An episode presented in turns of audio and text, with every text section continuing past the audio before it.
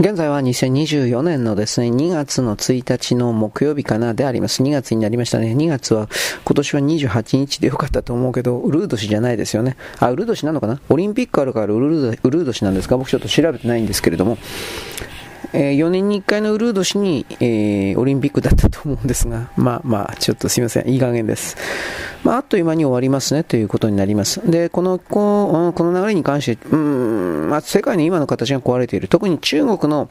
経済的崩壊というものが2024年さらにひどくなりますが、そのことをですね、もちろん中国は隠しますし、中国に投資することによって、また中国から抜けられ、ハニートラとかね、あんな感じで抜けられないような人々はもちろん、そんなことはありませんよというでしょう。で、基本的にですね、中国の代理人であったような河野太郎であるとか、林義正であるとか、そういう人たちの発言であるとか、これをメディアに取り上げるだとかの動きが極端に減ったということは、基本的には彼らとつながっていても得をすることがないというふうに、まあマスコミ界隈というか、これが見切った、またはマスコミ界隈の背後にはですね、ずっといわゆる米国の統一教会とかそういう風な関係の方々はもちろん関係しておりますから、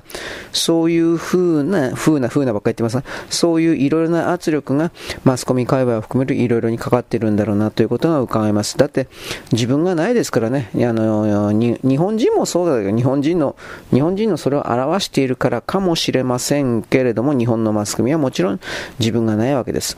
言われた通りに動く。だから結局、うん自分が本当にこれを伝えたいんだよという強い気持ちがあったら、例えばなんですが、採算をある程度度外視してもこれだけは絶対に世に問うみたいな姿勢が本来はあってしかるべきなんですが、それが全くないということは、今ではないということはみんなお金のためにのみやってるだけ。まあ誰だってそうなんですけれども、それがさらに昭和の時代なんかよりもはるかにはるかに大きくなってしまっているという言い方を、まあ残念な、残念でもないけど、せざるを得ないわけです。だから、この、今の日本のマスコミを界隈含める、まあ、あらゆる全てなんでしょうけど、YouTuber 的なこととかも全て含めて、騙しで言葉が構成、世界が構成されている相手を騙してその気にさせて、お金を、その自分の相手の持っているなけなしのお金を、相手自ら喜んで支払わせる的な構造を、全体構造を作る。まあ私これに関しては例えば、えー、YouTuber でしたっけ？VTuber、YouTuber、なんか2つあるんですが、よくわからんけど、あ、VTuber だったっけ？あの、なんかあの、中の人はアフレコをしてて人間なんだけど、えー、踊ったりしてる的な人は CG の、いわゆる美少女キャラですか、何が美少女か知らんけれど、そういう風な感じの、それですね。うん。で、えー、ちょっと待ってね。吉本興業が松本人志を文春に差し出したわけ。そんなことあったらわからんのになんでそんなこと言うのかな。あ、すいません。いきなりこのメールのプッシュ、プッシュアップ通知とかなんか出てたんでよくわからんけど。えー、なんかすごいですね。NTT ドコモご本人確認のためにお願いとご迷惑をかけたお詫びですか？あ、そうですか。うん。本メールは NTT ドコモにメールアドレスをご登録いただいた方にお送りしています。僕、登録してないんですけど D カードの利用を一部制限させていただいて、どうのこうの。僕 D カード持ってないんですけど。はい。はい。ごご回答いただけない場合、D カードのご利用制限が継続されることもありますので、ご利用確認はこちら。はい。僕今見てるのはですね、複数のメーラー、メーラーでよかったっけ ?Yahoo なんですが、これはね。Yahoo、本当に朝鮮人とか中国人がですね、調量ばっこしてますね。で、NTT だからきっとこれは朝鮮人なんだろうな、韓国なんだろうな、韓国の詐欺グループなんだろうな、なんてことを僕は思いますが、まあどうでもいいです。うん。だから、なんていうかね、中国人、朝鮮人を、あのね、この人たち信用に該当するよ、値するよ、みたいなことを言うんだったら、まあ、それはですね、便所コオロギする、便所コオロギ信じた方がいいんじゃないの？また差別的なことまた、また削除につながる、うるせえよ、バカ野郎。はい。というわけで、まあ、とにかくどこまで話したっけ、まあ、中国が壊れていく。で、次は米国ですね。大統領選挙でどうやってもバイデン、まあ、バイデン降りるかな？俺、降りないと思うんだけどな。ミシェル・オバマとか一応、動いてる兆しないんですよ。でも俺、アメリカの、少なくともメディアの界隈においては。メディアの界隈にいて本当に動いてる兆しないんで、本当にミシェル・オバマ出すかな？もう2月ですよ。4月1日超えていきなりの4月超えて、4月から5、6、7、8、9、10、6ヶ月 ?6 ヶ月でそのミシェル・オバマフィーバーとかって作んの？いやさ、マスコミは当然そのなんていうかな、アメリカのマスコミ局者は当然もう大々的協力して、これからはミシェル様の時代だとかでやるのは分かってんだけど、いやー、それでもそんな都合よくいかんと思うけどなぁと。うん、アメリカの有権者は確かにね、あのー自分がない人ばっかりだし、ね、あ周りの、周りちらちら、あ、こんなファッションだから俺もこれしようみたいな、こんなやつしかいないんだけど、独自性がない。いや、だからアメリカにはまともなファッション雑誌は、昔はともかく、現在はないですね。だから、えー、アメリカにはそのファッション雑誌だけではなく、例えば専門の革靴。僕たちのコーディネートに合わせた靴のなんだろうか。日本にはこんな雑誌山ほどあるでしょう。靴10選だと。靴だけを特集しているような、あの雑誌とか本屋にまだあるでしょうね、雑誌の形ですごいなと思うけど、アメリカには全くないんで、あヨーロッパにもありません。ああいう感じのものは。つまりそれだけ逆にもう欧米世界というのは、文化的にどんどんとバックしている、衰退している、大敗化しているとも言うでしょう。新しいものを文化においてはサブカルチャーですか？作り出せるような土壌を自ら放棄してしまったという言い方を僕はやっぱり言わざるを得ないな。つまりそれは、えー、自分で何かをせず召使いにやらせときゃいいよ、みたいなことをやっちゃったんで、一旦そのような精神段階に落下して落ちた、墜落してしまったようような魂というのは、基本的にはそれを取り戻すことができないんですよ。えー、私たちはですね、高校1年生ぐらいで、電子の軌道について習ったと思います。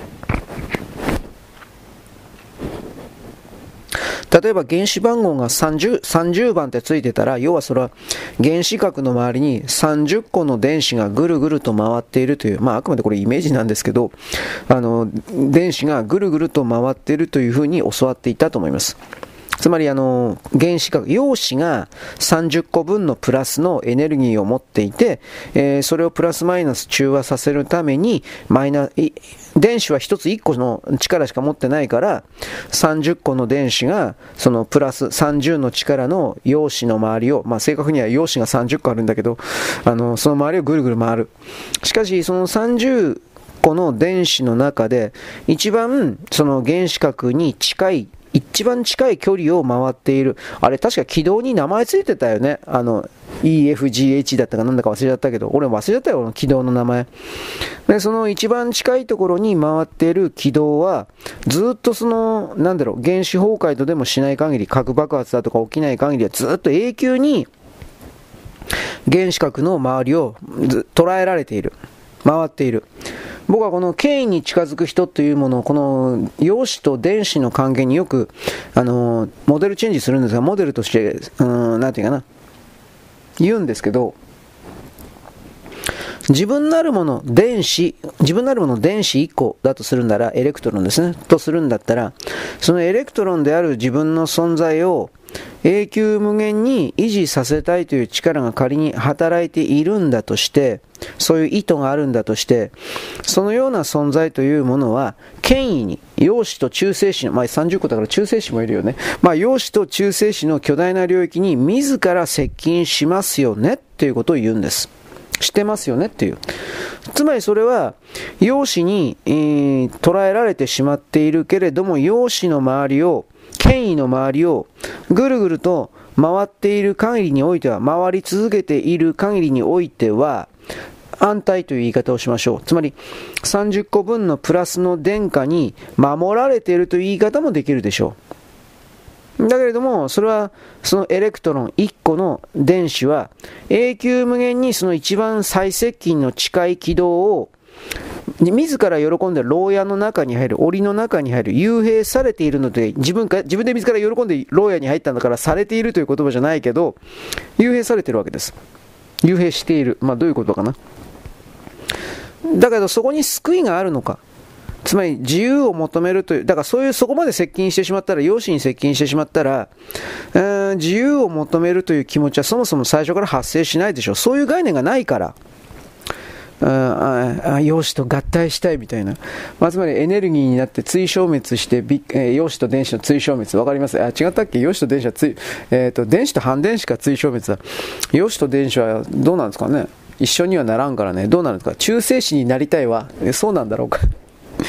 陽子が1個のエレクトロン、マイナスの電荷を持つことによって中性子になるんだよ、ニュートロンでしたっけ？なるんだよというふうに決めつけることは、まあいいんだけど、わからんことだからね。はい。ちょっと待ってね。2、3、4、5、6。今はですね、アップロードしながらやってるんで、いつもこんなこと言ってますね。洗濯しながらとか、洗濯物叩きながらとか、本当は貧乏くさいですね、僕はね。貧乏なんだもんしょうがねえじゃん。はい。で、あの、我々は、さ今30個って言ったけど、うーん、えっ、ー、と、一番内側の電子の列は2個までしか入れんじゃないんじゃなかったっけ？なんか決まってましたよね。で、一番近いところは2個まで。で、その次のやつは3個だったか4個まで。ななんか数決まってたと思うけど、そういう風な形で座れる異界の場が、あの、左大臣とか右大臣だとか、ね、そういう意味における異界の場がポジションが決まってるわけです。で、そういう風な形でどんどんどんどん外側に向かって輪が大きく広がっていく、陽子から離れていくわけですが、今30個と言ったけど、30番目が30番地。ね、ガンダムですね。30番、ソーラーレイを出したとこですね。30番地ってね。えー、まあまあいいです。30番目の電子なんていうのは一番外側の何列目の輪っかの軌道のなところを回ってんのか俺知らないんだけど、あの、それがイオンの状態だった時に、例えば、たった1個しか回ってなかったとしたら、でも30、30個の用紙だからそれはないよね。たった1個しか回ってない場合は何だったっけ？えー、例えば20、29個と、29個の原子番号のものがあったとして、えー、電子の軌道列、軌道に28個まできちんと収まるんだけど、一番外側の電子はたった1個しか外側しか回ってないから、なんかあの、外側からカチンとかで弾ぶつけられたり、なんか掃除機でゴゴゴゴとかで吸われたりなんかすると、そのまま軌道から外れちゃうみたいなイメージが、あくまでイメージだけどありますよね。まあ、とにかく一番外側の電子の軌道というものは、えー、例えば一番外側に16個の電子が居座ることができるというふうに決めたときに、16個いなくて、えー、15個しかいなかったら、逆にその安定しようとして、えー、っと、その1個の電子を無理やり受け入れようとするだとか、なんかそういう考え方ありましたよね。で、それが、イオン、電化、電離するという考え方に確かつながっていったと思うんですが、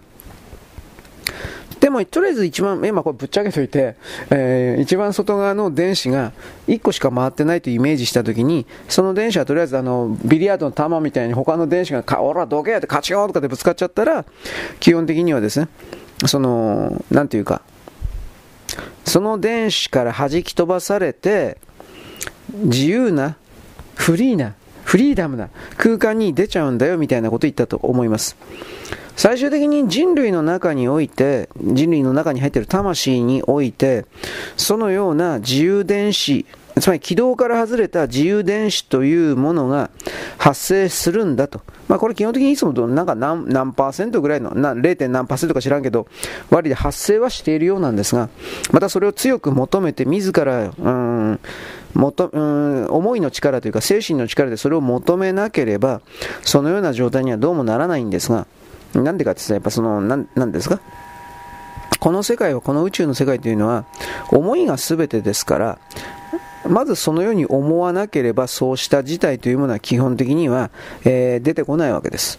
うん、まあ、まあ、だから思えよ、みたいな、それを、まあ、シンク、思えよ、みたいな、それは一応言うけど、そんなに簡単に何でもならないよね。うん、まあ、いいです。いや、所詮そんなもんだよね。まあ、そう、そういう言い方あるんだけど、うん。だから僕は何言いたいかというとですね、その自由を求めるということの意味をいろんな形でそうですね、えー、モデル化して考えるというか、で、それが容姿にとらわれてしまっている自分の魂ではない状態の自分というものをイメージしたことすらないような人々、存在、魂、電子、まあ、ややこしいわ、という、それをですね、いろいろと改めて獲得することによって今までになかった自由というものに対しての概念がまず変わる。自由というものに対しての概念が変わったらそこからまた新しい発想が出るんですよ。えー、僕は今の中国人とか韓国人に見られるような儒教権益と言われている人は特に中国人というものに自由はゼロなんであいつら今でも今のこの段階でも自由はゼロなんですよ。自由というものはそもそも何だか分かんないんですよあいつらは。で、結局、それはですね、なんだろうね。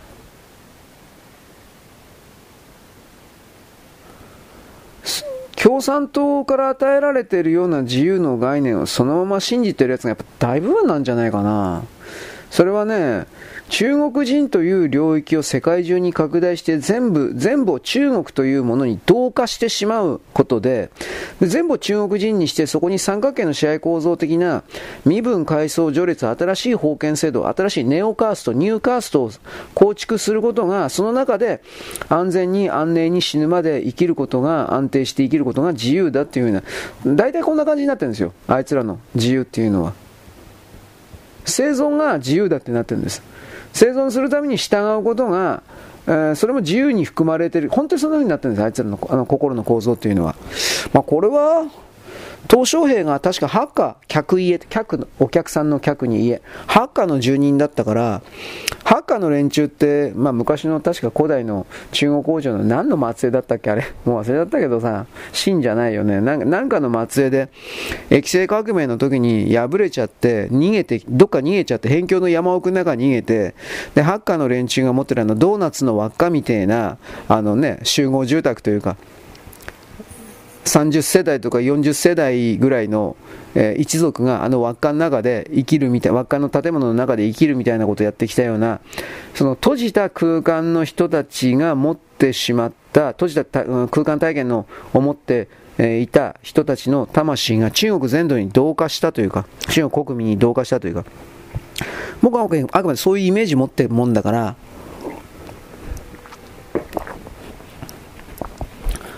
その鄧小平というものが、あの、形作ってしまった中国という牢獄の中から、自ら出ようという、その、強い思い、これをまず中国人自身が獲得しない限りにおいては、本当は、まあ、解放なんてないなと思ってるけどね、中国なるもの全てが、正確にはさ、中国語で読み書き思考してる奴らの全てがという、こういうふうに言い換えてもいいんだけどね。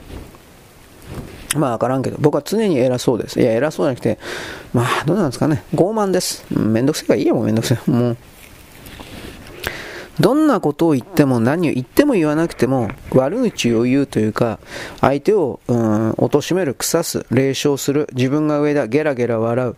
あ、そういう人はどこに行ってもいるから何言ってもしょうがねえっていうのはあるんでうん、でちょっと待って僕は今度今何していくかというとですね今アップロード終わったんで次はですねえー、っとこれできるかなこんなことえー、っとねちょっと待って。腹巻き僕やってるって腹巻きとかタオル巻いてると言ったでしょ。で僕今この腹巻きがね横のところがこれねあの、まあ、前にもこれ同じやつ買ってだから知ってたんだけどずっと持たないんですよ。耐久性悪いんですよ。一応本当かどうか知らんけどえー、っとねラクダの腹巻きなんですよ。ラクダの毛の腹。あったけんだこれが。すげえ。で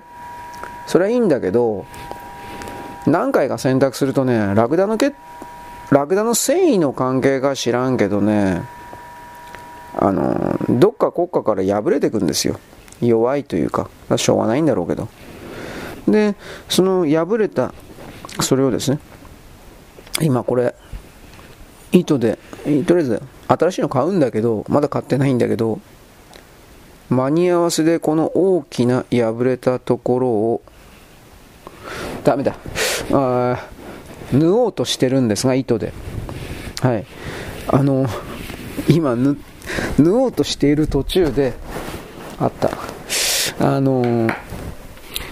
針から糸が外れちゃったんで縫おうにも縫えないと舐めやがってなんで俺の時ばっかりというふうなこういうねこれもこれが自虐でしたっけ？卑下する言葉でしたっけ？俺ばっかりひどい目に遭ってあそうですか。大変ですね。それも結局自分は特別だということのエゴエゴですか？エゴの表現ですよね。結局全てのそういう面倒くさいことは自分じゃ通った、はい、先端があんまりうまくいってなかった。今ハサミで切って斜めにしたら通りました。こんなことばっかしてんだよなは。っきり言って。ということで縫ってるわけです。うんまあこの仮縫いなんだけどねこんなもんはね。どうせ持たないんですよ 前にもこんなことあったからただこれはあったかいんですよ。僕はあなたにですね、あお腹とかそういうものは本当にあなたが男だろうが女だろうが若かろうが年寄りだろうが、えー、お腹とか、えー、手首とか首を温めると言います。言ってます。で、僕は人に何か言う以上はもちろんそれは実践しています。で、僕のこの実践の一つは、まあ、首にタオル巻くとかそれも言って、まあ、今巻いてますけど、の他に、このような形で腹巻きですね。腹巻きないばタオル巻いて、うん、腹巻きこれ僕何個も持ってないんで、腹巻きが洗濯とかやってる時はタオル巻いてるんですが、そういう形でお腹というかですねお腹の表面だけじゃないんですよ。お腹の前面と背中のところを含めてドーナツみたいにぐるっとこの、うんうん、一周させる一周二周させる。まあ腹帯という言い方ですか？着物とか着る時のね。お殿様あれとかだとおたむれでぐるぐる、ま、あの回っちゃうでしょ？あんな感じで。あれもまあその当時のそのね昔の女の人的にはくだらねえことさせやがって。みたいな感じできっとね怒ってたと思うんですよ。ね。あの僕たちが思う以上に女はですね、その、なんというかな、狡猾で邪悪でございますから、これやっときゃいいんだろ、わって。こう、まあそういう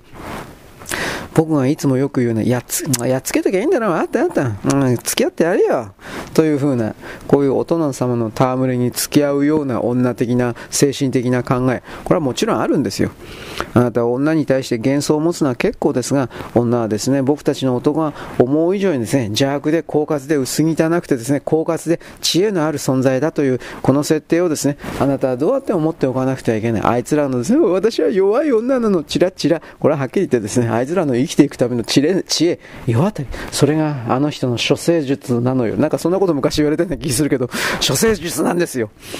つまりあの、誰とでも寝る女、誰とでもやる女というのは、それがその人の処世術なんですよ。いやちょっとさ、まあ、さまあ、別にいいかもしれないけど、そんなもんに騙される男もちょっとかわいそうだなと思うし、ね、まあ、それはいいけど、あんた病気持ってるんでしょとか、僕はいつも女の人に対してですね、勝手に決めつけるんですね。お前きっと病気持ってるよね。そんな病気持ちの女は俺に近寄るんじゃないよみたいな、こう、そういうね。あなたはそんな風にして女の人をバカにして、いや、してないよ。めんどくせえからいちいち俺に近寄ってくんじゃねえよ。という風な、まあ、近寄ってこないんですけどね。まあ僕モテないから。モテる人はほっといてもですね、近、なんか近寄ってくるんでしょう。もういいよ、めんどくせえから。というわけで、えー、僕は今一緒腹巻きの仮縫いをしている最中です。で、ここまで行ってですね、えー、なんか喋るネタなくなったなと、本当に困ったなと言いながら縫ってます。昔、ジョージ秋山がですね、なんかのインタビューか、自伝的漫画の中でね、えー、これを編集に言われた、何だったかな。漫画家というのは、乾いた雑巾を絞るような存在だと。それはどういうことかといえば、アイディアというか、漫画のネタというか、そんなものはすぐになくなるんだ。しかし、それでも、まあ、週刊連載かな、まあ、月刊連載、まあ、当時はジョージ・アケマめちゃくちゃ人気あったから週刊連載という言い方になりますが、それそれでも、あのー、連載を落とすわけにいかない。連載を続けていかなくちゃいけない。つまり、これ以上絞ったって水なんか絶対に出ないその雑巾を分かっていて絞って行くんだ、行くんだよ。だから確かジョージ秋山でよかったと思うけど、それを言われたっていう。まあ、ジョージ秋山は俺、若い時に一体具体的にどれだけ儲けてた人なのかっていうことは正直わからんのだけど、またそんなすごい、なんていうかな、絵描きさんかって俺あの、浮世雲だったっけ？あれぐらいしか知らんので、あのビッグコミックかなんかでやってきた、なんか昔渡哲也かなんかであの映画かテレビにもなってんですけど、浮世雲は。あ、また取れちゃった糸から。うん、弱ったな。こういうの嫌い。まだそういうことをですね、思うわあの、お姉ちゃんはチキと遊ばないとか、なんかそそういうの。で、えー、っと、幕末の頃の舞台設定だったんじゃなかったかな、浮世雲って。で、その中のなんか勤王の獅子だとか、なんかそういう感じにおける、いろいろに浮世さん、なんちゅう名前か知らないんだけど、あれが、あの、のんびりと、のんびりとという言い方がね、のんびりとした毎日をやりながら、街の人々といろいろと繰り広げるみたいな。タイトルだけは知ってますよ。ゼニゲバとかね、デロリンマンとかなんかいろいろやってたんですけど、僕それ見たことないんで、デロリーマンとか表紙とかぐらいは見たことあるけど、その頃になって、秋山の人気なんかあったかななんてことも思う。どんな一流漫画家でも、それは昭和30年だろうが40年だろうが、あの、飽きられるんで、どんなに面白い、あのアイディアを持っていたとしても、絵柄がそのその時代において新しさについていけなくなるんですよ。どんなに斬新斬新な絵を描いていたとしても。で、そういう形で漫画を、この話はしましたね、漫画を諦めていったというか、原作者に転向できれば、それに問題ないんですけど、それにも原作者にもなれず、えー、去っていった人はいっぱいいるんですよ。だから漫画家にはその金のことしかない、生活のことしかなくて、自分を例えば漫画編集者でもいいから、編集者方、漫画原作者でもいいから使ってくれないですかということのチャンスを求めてという言い方になるけど、編集者と喧嘩したくないんですよ。編集者の、編集者に忖度するんですよ。で、そういうことの結果が、なんか LGBTQ 的な漫画だとか、なんか無理やりレズだとか、左とか、いつもそんな人ばっかりではないんだけど、そういうのが出てくる、まあ、土壌というか、理由というか、の一つになってると私は大体判定します。で、その中で、えー、なんかおかしな編集者が、特に講談社の漫画部門に山ほど、在日が山ほど、山ほどという言葉を使うけど山ほどいて、で、僕、それらの編集者が、いわゆるですね、あ統一教会系であるのかだとか、いわゆる韓国のカルトのキリスト教系、まあ大体そのカルトキリスト教系だと判断してるけど、そういうものの支配下にあるのか、精神支配、精神汚染、マインドコントロールにあるのか、だとか、あとは民団だとか、総連だとか、そういうものの影響というか、支配、コントロールを受けているのかどうか、それ前昔言ったと思うんだけど、でも正確には分かってないんでね、まあ、当然僕の思い込みがいっぱいあるから。でも例えばそういう風な形で日本の編集者の中には、えー、在日南北とあと日本共産党の実行部隊みたいな中国とかソ連とか繋がってたようなやつが本当にいて出版物の形であの日本人を騙すということを公然と、まあ、今でも仕掛けてるやつが本当にいてで、それらが、いわゆるあのマスコミメディア的なものも、ともつながってさ、えー、っとね、衝撃の、衝撃の、なんていうか作品とかなんか言って、で、いかにも発表されたものが真実だみたいな形でやるような、まあ、この構造に例えば、森村誠一が作った悪魔の宝飾という731部隊のインチキイカ様の本、あれ、編集者が日本共産党であった、だとか、あとは、確か水木一郎さんの書いていたいくつかの漫画においても、確かね、水木一郎さん、劇画ヒットラーだったかな。そういうの書いてるんですよ、確か。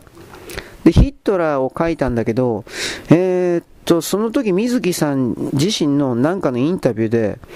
えー、っとね、私のところにその資料を持ってくる、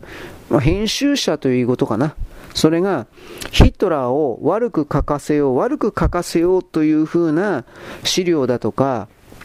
あのー、まあ、発言とかアドバイスとかしてくるんだよと。ちょっと困ったな、みたいな感じのこと、これ俺なんで読んだかな月刊かどうかだったかななんか忘れちゃったけど、それで言ってました。僕あの、劇画ヒットら俺読んだことあるような気する。なんかの漫画文庫で読んだわ。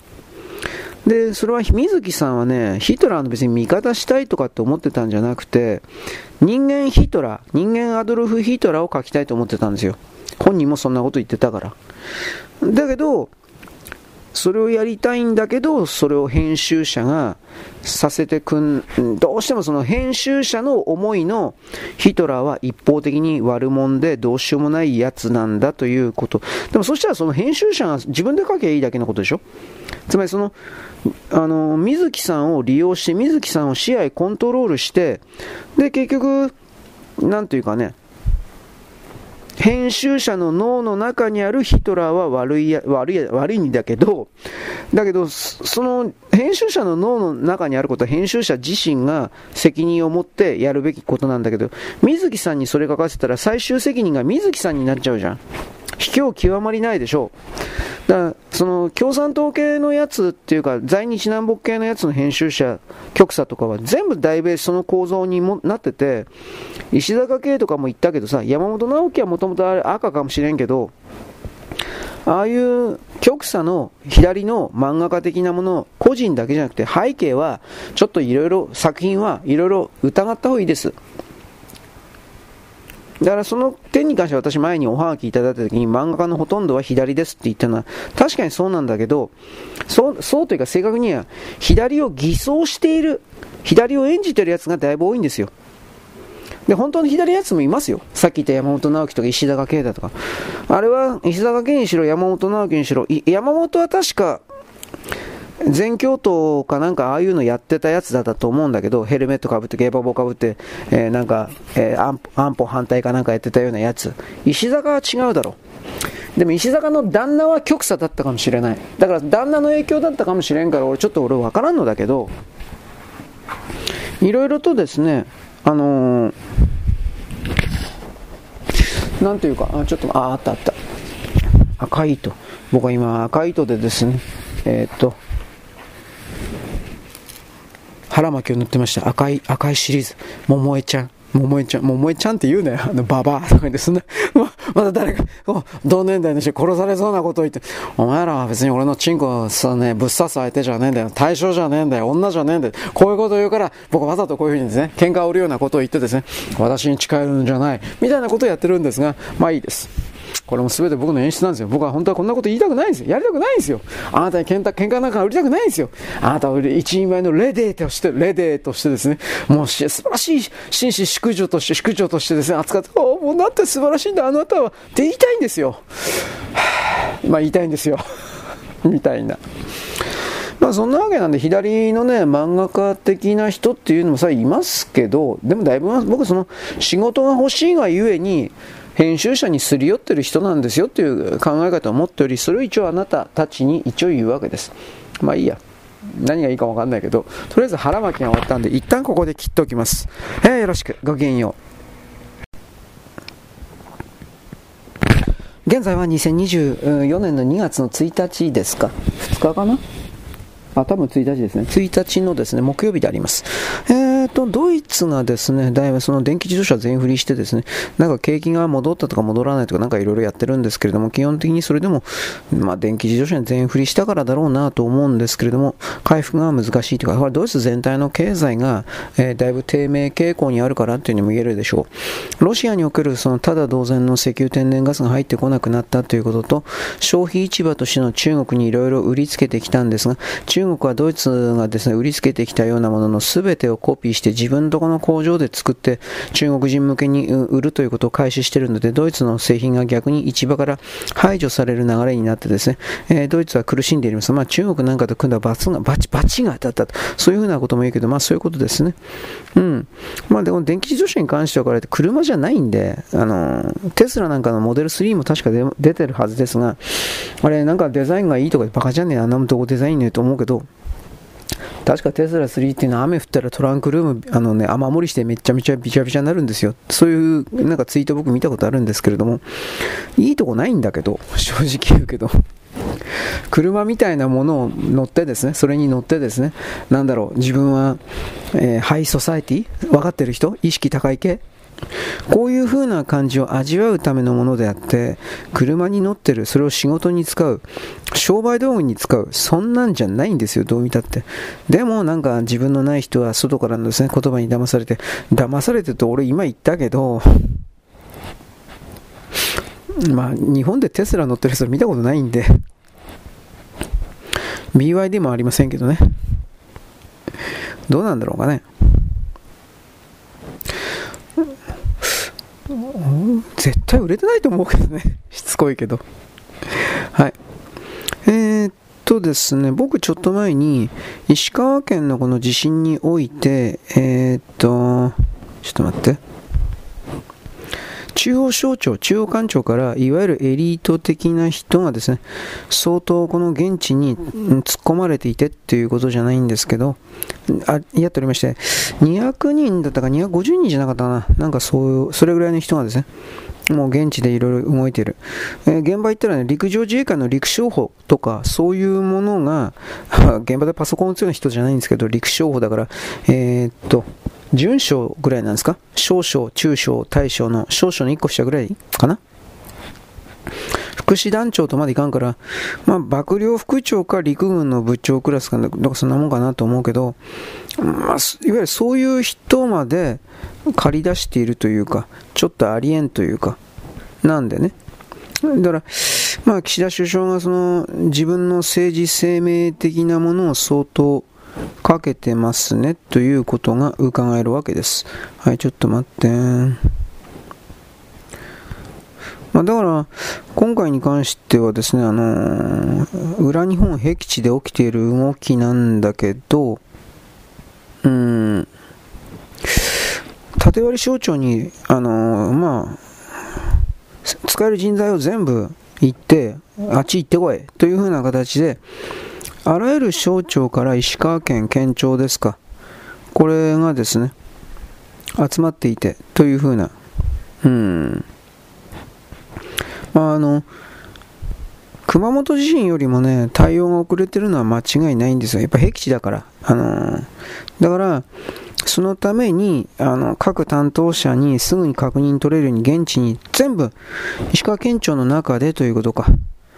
これがですね、集められている。内閣府総務省、農水省、国交省、自衛隊、陸海空一佐ですか。大佐、大佐、大佐が大佐1個ですね。陸将補もいるという。だから、こういう体制は今まで日本では取られてなかったんじゃないかなという気はします。まあ、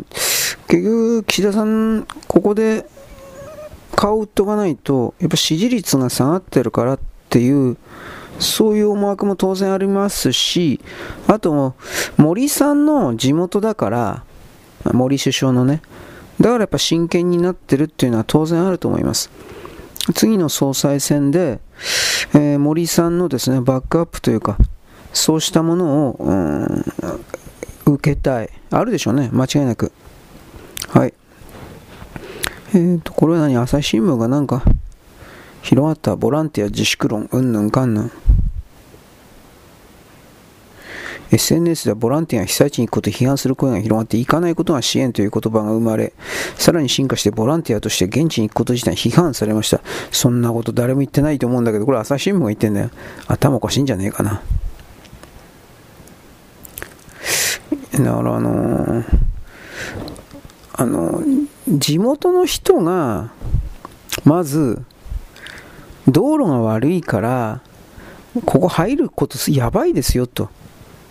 あと、あの、来すぎると、外から入りすぎると、なんていうかな、その人たちにご飯とか食べさせなきゃいけないし、水とかやらなくちゃいけないし、便所、トイレも、あのー、なんていうかな、用意しなくちゃいけないし、寝るとことかも全部ですね、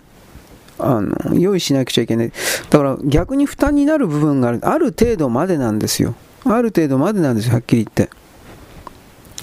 だけどなんか、行くなと言われました。なんか、なんかそういう説明がだいぶ違うんじゃないかなという気がします。うん。まあ、特権でこういう人たちは結局でもじゃあ東京にいてさ、なんか、あのー、現地に入るんかって言ったら、現地に一切一歩も入らないで、これからも入らないでしょ。入らないで、なんか、都合のいい左側的な概念の記事をずっと書いていくだけなんですよ。なんでこんな傲慢なんですかね？上から目線なんですかね？ずっと前からその存在した時からそういう傾向は強かったけどいい加減それが多くの特に新しい世代における日本人たちからあどっか行けよという風になったっていう風なうんことなんですねうんはい次いやもうえー、っとですね。霧島聡容疑者とみられる12年前の映像、今更独自入手。このもど、本当に本人な、本人だったかね？俺わからんけど。岡山山口の寺に侵入して現金車窃盗容疑で逮捕ブラジル人3人不起訴。うーん、なんかね、完全に罪に問えなかったら、あのー、確かあの、言わないんでしたよね。うん。あの、起訴しないんでしたね、確か。はい、次。あのー、紙のストローが流行ってる、どうそうなん？俺知らないけど。これあの、イギリスの記事かな。えっとね、紙のストローっていうのは環境に優しいチューブでも何でもなくて、いわゆるあの、トロが自分で壊れないために PFAS というですね、あの化学物質、ケミカルな物質およびあのポリポリおよびパワフルオロアルキルベース。ややこしいな。まあ、つまり紙でできてるのはいいんだけど、本当に純粋にパルプだけであの中空の状態を維持することができないから、ケミカルのなんか薬物をですね、シュッシュと吹きかけたり、あとはですね、なんか混ぜ混ぜして、ああいう形に成形してますよということの、それであって、んでもってですね、その、なんていうか、それらのストローの状態を維持するための物質が人間の体にとってはどうやら毒物であるということが分かってきたということであり、これはプラスチック、そういうものがたくさん使われて環境の中にバタバタと捨てられるということは、あのー、なんていうかな、逆に環境破壊になってんじゃないですかということですよね、これは。まあそうでしょうね。うんまあ、左側の人って結局真剣に何か考えてるわけじゃないからね、自分さえ良ければいいから。はい、杉田水脈さん、美代さんですね。この人が、まあ、連立解消に対しても、はっきりと意見を言える立場言ったのかな。多分そういうことじゃないかなと思うけど、杉田さんは比例単独で当選してるから公明党の力は借りてないって、連立干渉に関してもはっきりと意見を言える立場である。うん、あとは小野田美きさんだったか、美樹さんだったか、なんかその方もそうですね。あのー、まあ、公明党の力借りてる人は、この山口さん、俺、山口の顔見るとはげてムカついてくるんだけど、最近もうダメだなと思って、ね、本当あいつムカつくわ、と思うけど、最近。んまあ、とにかくですね、この杉田さんの判断というか意見は正しいし、やっぱ自由主義国家の中ですから、その安全保障におけるですね、この考え方から逃げ続けるような公明党、創価学会公明党の内部で道を、あ自分の武装で守るみたいなことはあるらしいんだけどね。でも安全保障国防から常に逃げて中国様、中国様ってやるっていうんだったら、これ本当に新しい世界からのですね、うーん、世代か、新しい世代からの拒否は避けられないと思うんだけどね。うーん。えー、っとね。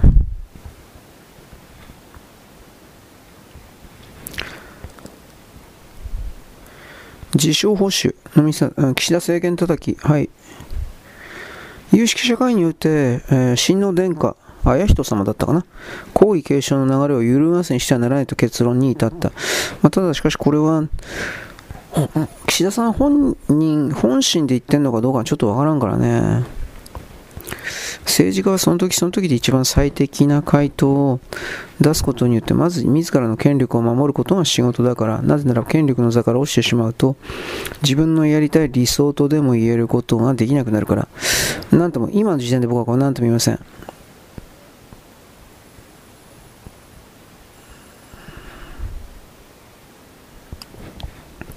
結局ちょっと待って。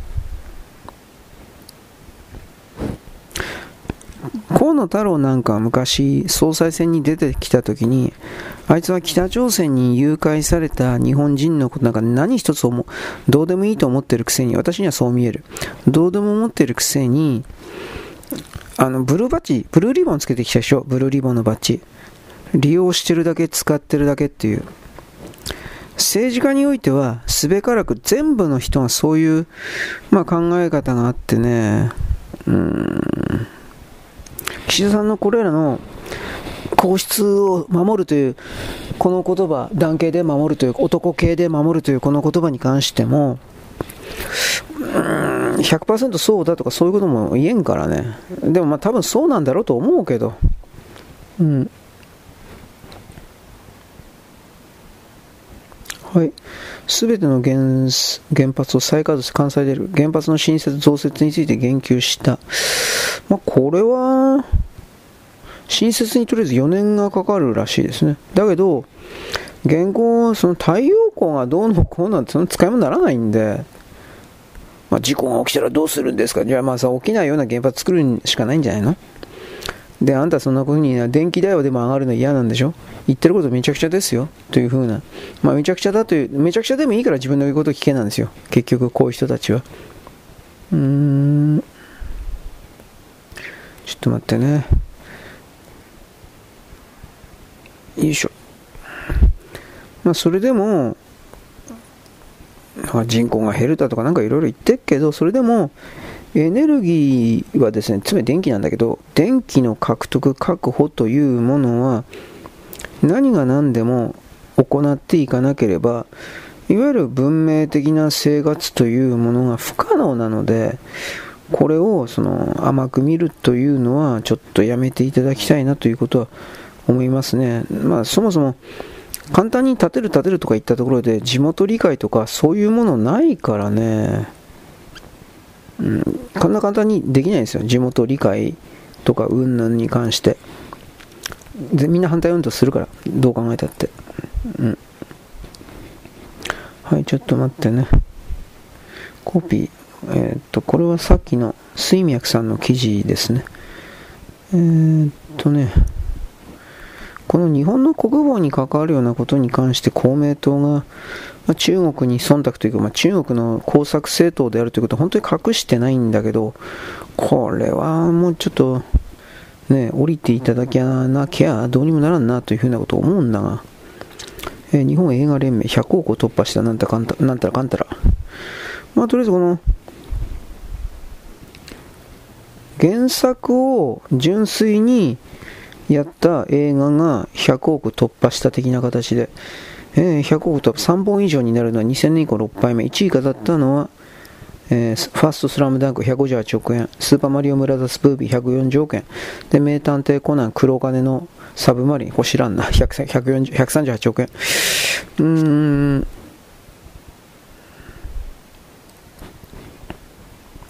まあ、基本的にやっぱ解約が、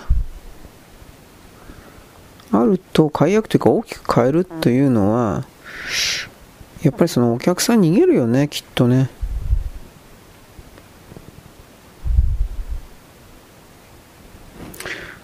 まあ、スラムダンクに関してはほらあれじゃん。あのー、井上さんか、作者が監督と全体編集やったから、あのー、なんていうか、見てる人は、ああ、じゃあ大丈夫だなというか、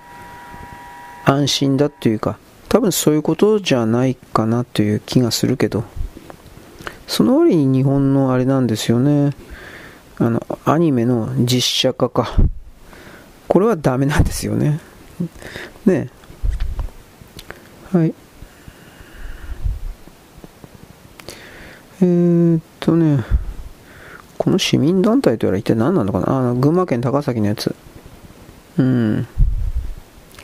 撤去費用を県が市民団体に請求することにも抗議した。何言ってんだ？から、こう、てめえら、だから法律違反、憲法違反、法律違反やって何言ってんだと。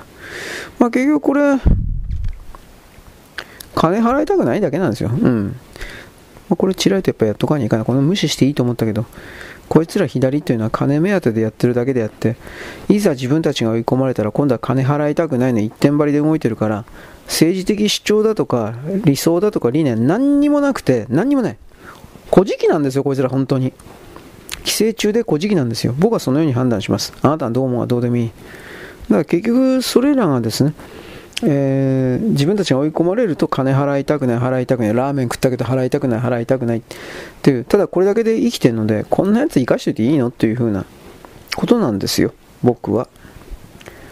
えー、っと、これはな、えっとね、これも言っと、これ必要かな。トランプ大統領が誕生すれば、うん米国が台湾を見捨てることもあり得る。どうだろう。この時点でも相当の言論戦争というか、うん、それが始まってますね、基本的には。うん。よいしょ。よいしょ。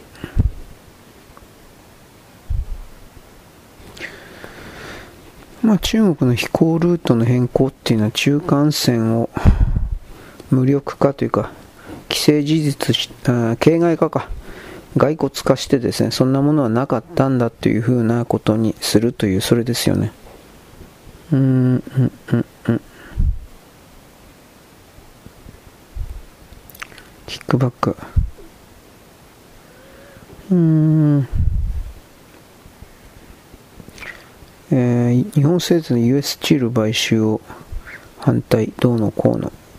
うん、これかな、やっぱバイデン、えー、っと、CNN に明らかにした。何言ってんだかなこれはイヤフー、CNN ですね。うーん。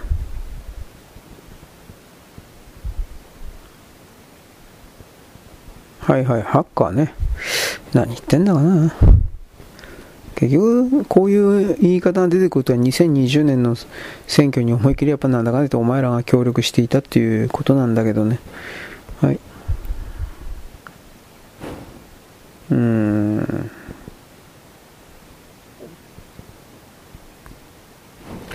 まあ、キリがね、この辺のこういうの。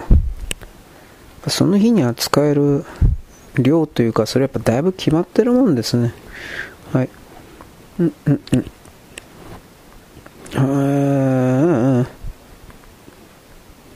しかしこの中国人というのはハッカーがうんぬんって今言ったけど中国人、まあ、韓国人、朝鮮人もそうだけど言葉の力とか動画とか映像でも何でもいいけど人々を騙すということしか考えない人たちですね騙して奪うということで自分だけは責任取らず何をしてもいいんだという。そんなことをやるからやっぱこの地球という惑星からいやお前いらないという風になってるんじゃないかなと思うけどね。個人的にはそれを強く思います。あり？なんか、えー、北朝鮮金正恩大暴走の裏で北朝鮮の知られざる真実がどうなんですかね。この辺の記事も そのように思わせるためのそれっていうかうんそんな風にしか思えんけどね人々は自分はその何というか自分のことしかできないことだからねえー、日本製鉄の US チール買収。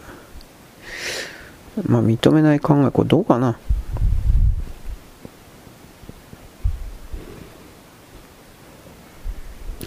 その時その時で、なんかいろいろやるんじゃないかな。その時その時考えるというか、そういうことになりますね。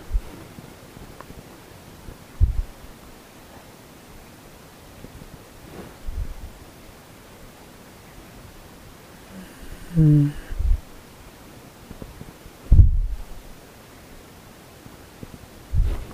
杉田美代の、えー、なんだっけ、スタートレックセレクション。何スタートレック？セクション31。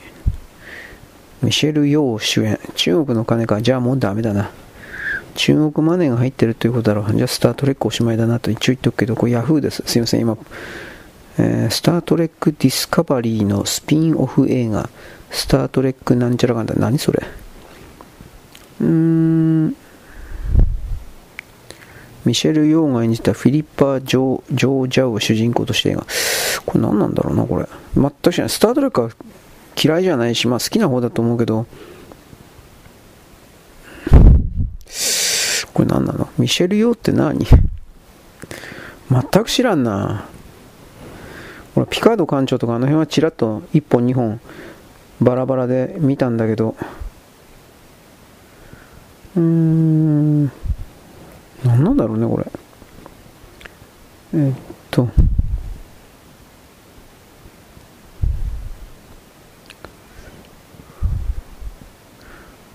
えー、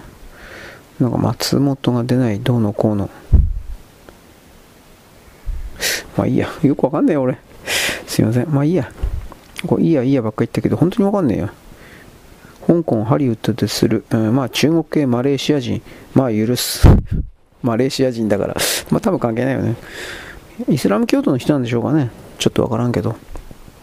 あ、ミシェル・ヨー、チャーリーズ・エンジェルって書いてある。ということは、チャーリーズ・エンジェルに出た出ていた人なんだろうか。全然知らんけど。うーん、まあいいや。本当にどうでもいいや。わかんないから。はい、というわけでですね、記事的なものはこの辺にしときます。えっ、ー、と、あとは、まあ、記事書きます。よろしく、ごきげんよう。現在は2024年のですね、2月の1日のですね、なんだっけ、えー、木曜日であります。私は今度ですね、えー、っと、さっき作っていた文章的なものをアップロードする段階です。こんなことばっかり言ってますね。まあ、とにかく、私、さっきですね、あの、おはがきちらっと読んでましてですね、なんかセクシー田中さん云々のこと、僕、これ正直全然わかんなかったんですよ。で、何が起きたのか。まあ、とりあえず、その、どっちも優秀な人だったらしい。つまり、セクシー田中さんの作者にしろ、えー、っと、脚本家もか、脚本、あの、ドラマにおける脚本家もか。で、その有名、その脚本家がしかし、7話ぐらいまで書いたのかな ?6 話か7まで台本を書いたんだけど、それを、あの、田中さんの作者は気に入らんかった。うん自分だ自分の原作はこんな風なんじゃないのになみたいな多分そういうことじゃないかなと思うでえー、っと8話と9話がその原作者本人がえー、っと書いた台本を書いたという流れになって8話と9話本人書いたんだけど、漫画の原作者。ところが、うん、数字が良くなかったんじゃないかな。まあ、数字は多分いつもと一緒だった。それは知らんけど、とにかくその視聴率が。で、そのことで、えー、っと、脚本家の方がかな？日テレの脚本家の方がこんな感じ、ほら見たことかみ多分そういうことじゃないかな。ほら見たことかみたいな感じで、世の中そんなに甘くねえんだよみたいな、多分そんな感じじゃないかなと思うんだけど、それをやっちゃったらしいんですよ。インスタグラムかツイッターか知らんけど。で、その、それを見た今度は、えー、っと、原作者の方がショックを受けたということなのかな？やってらんねえよっていう、なんかその辺になったんですかね？ちょっと俺わからんけど。で、おそらく、いろいろなストレスはきっとあったんだろうけど、いろいろなストレスあったんだろうけど、考えてではなく、考えてではないだろう。衝動的に自殺をしてしまったという流れじゃないかな。衝動的に。まあ、自殺というのはよっぽどその考えてやる人はまあおらんでしょう。基本的には勢いでやっちゃうのがほとんどだろうから。で、まあ、自殺で見つかって、まあ、具体的にどういう方法で自殺したか俺は知らんけど、うん、でも、何度も言うけどね、その、自殺しちゃいかんよ。特にこの、セクシー田中さんというこの作者の人なんかにおいては、ま、世の中に漫画を描ける人なんていうのは少ないんだから、ほとんどいないんだから、その漫画を描くということを通じて、この人は自己実現をまずしてきたということであり、なおかつこの田中さんの作者のその漫画を楽しみにしてきた人も確実にいるんであり、同業者含めて、読者含めて、そういう同業者、読者の顔を思い浮かべたら、軽はずみに自分で命を切断、立つということは、やっちゃいけないというか、できないと思うけどね、僕なんかそのように考えちゃうけどね。まあ、それはその人の人生だから自殺をするということまで踏まえて確かにそれは自由であるか知らんけどでもそれは本来この漫画家という能力を持ってまた努力してその能力を得たんだろうけどその能力を得た人が、えー、本来果たさなければならない責任というか課題というかそれから逃げてる態度とも取れるから、やっぱり良くなかったんじゃないかな。まあ僕は自殺に関しては基本的に認めないんですよ。まあでも、末期のがん患者みたいな人でほんま痛くて痛くて仕方がなくてみたいな、そういう人はひょっとしたら安楽死的なものは認められるかも。つまり、えー、っと、受けなくていい苦痛を受けてしまい続けるような人。でもそれも本当は最後まであがくべきじゃないかなと思うけど、あがくのにも体力的に限界があるって言われりゃ、うーん、まあそうなんかなとか思うけど、でもそういうのは特殊なケースですよね。基本的には人は生きてる以上、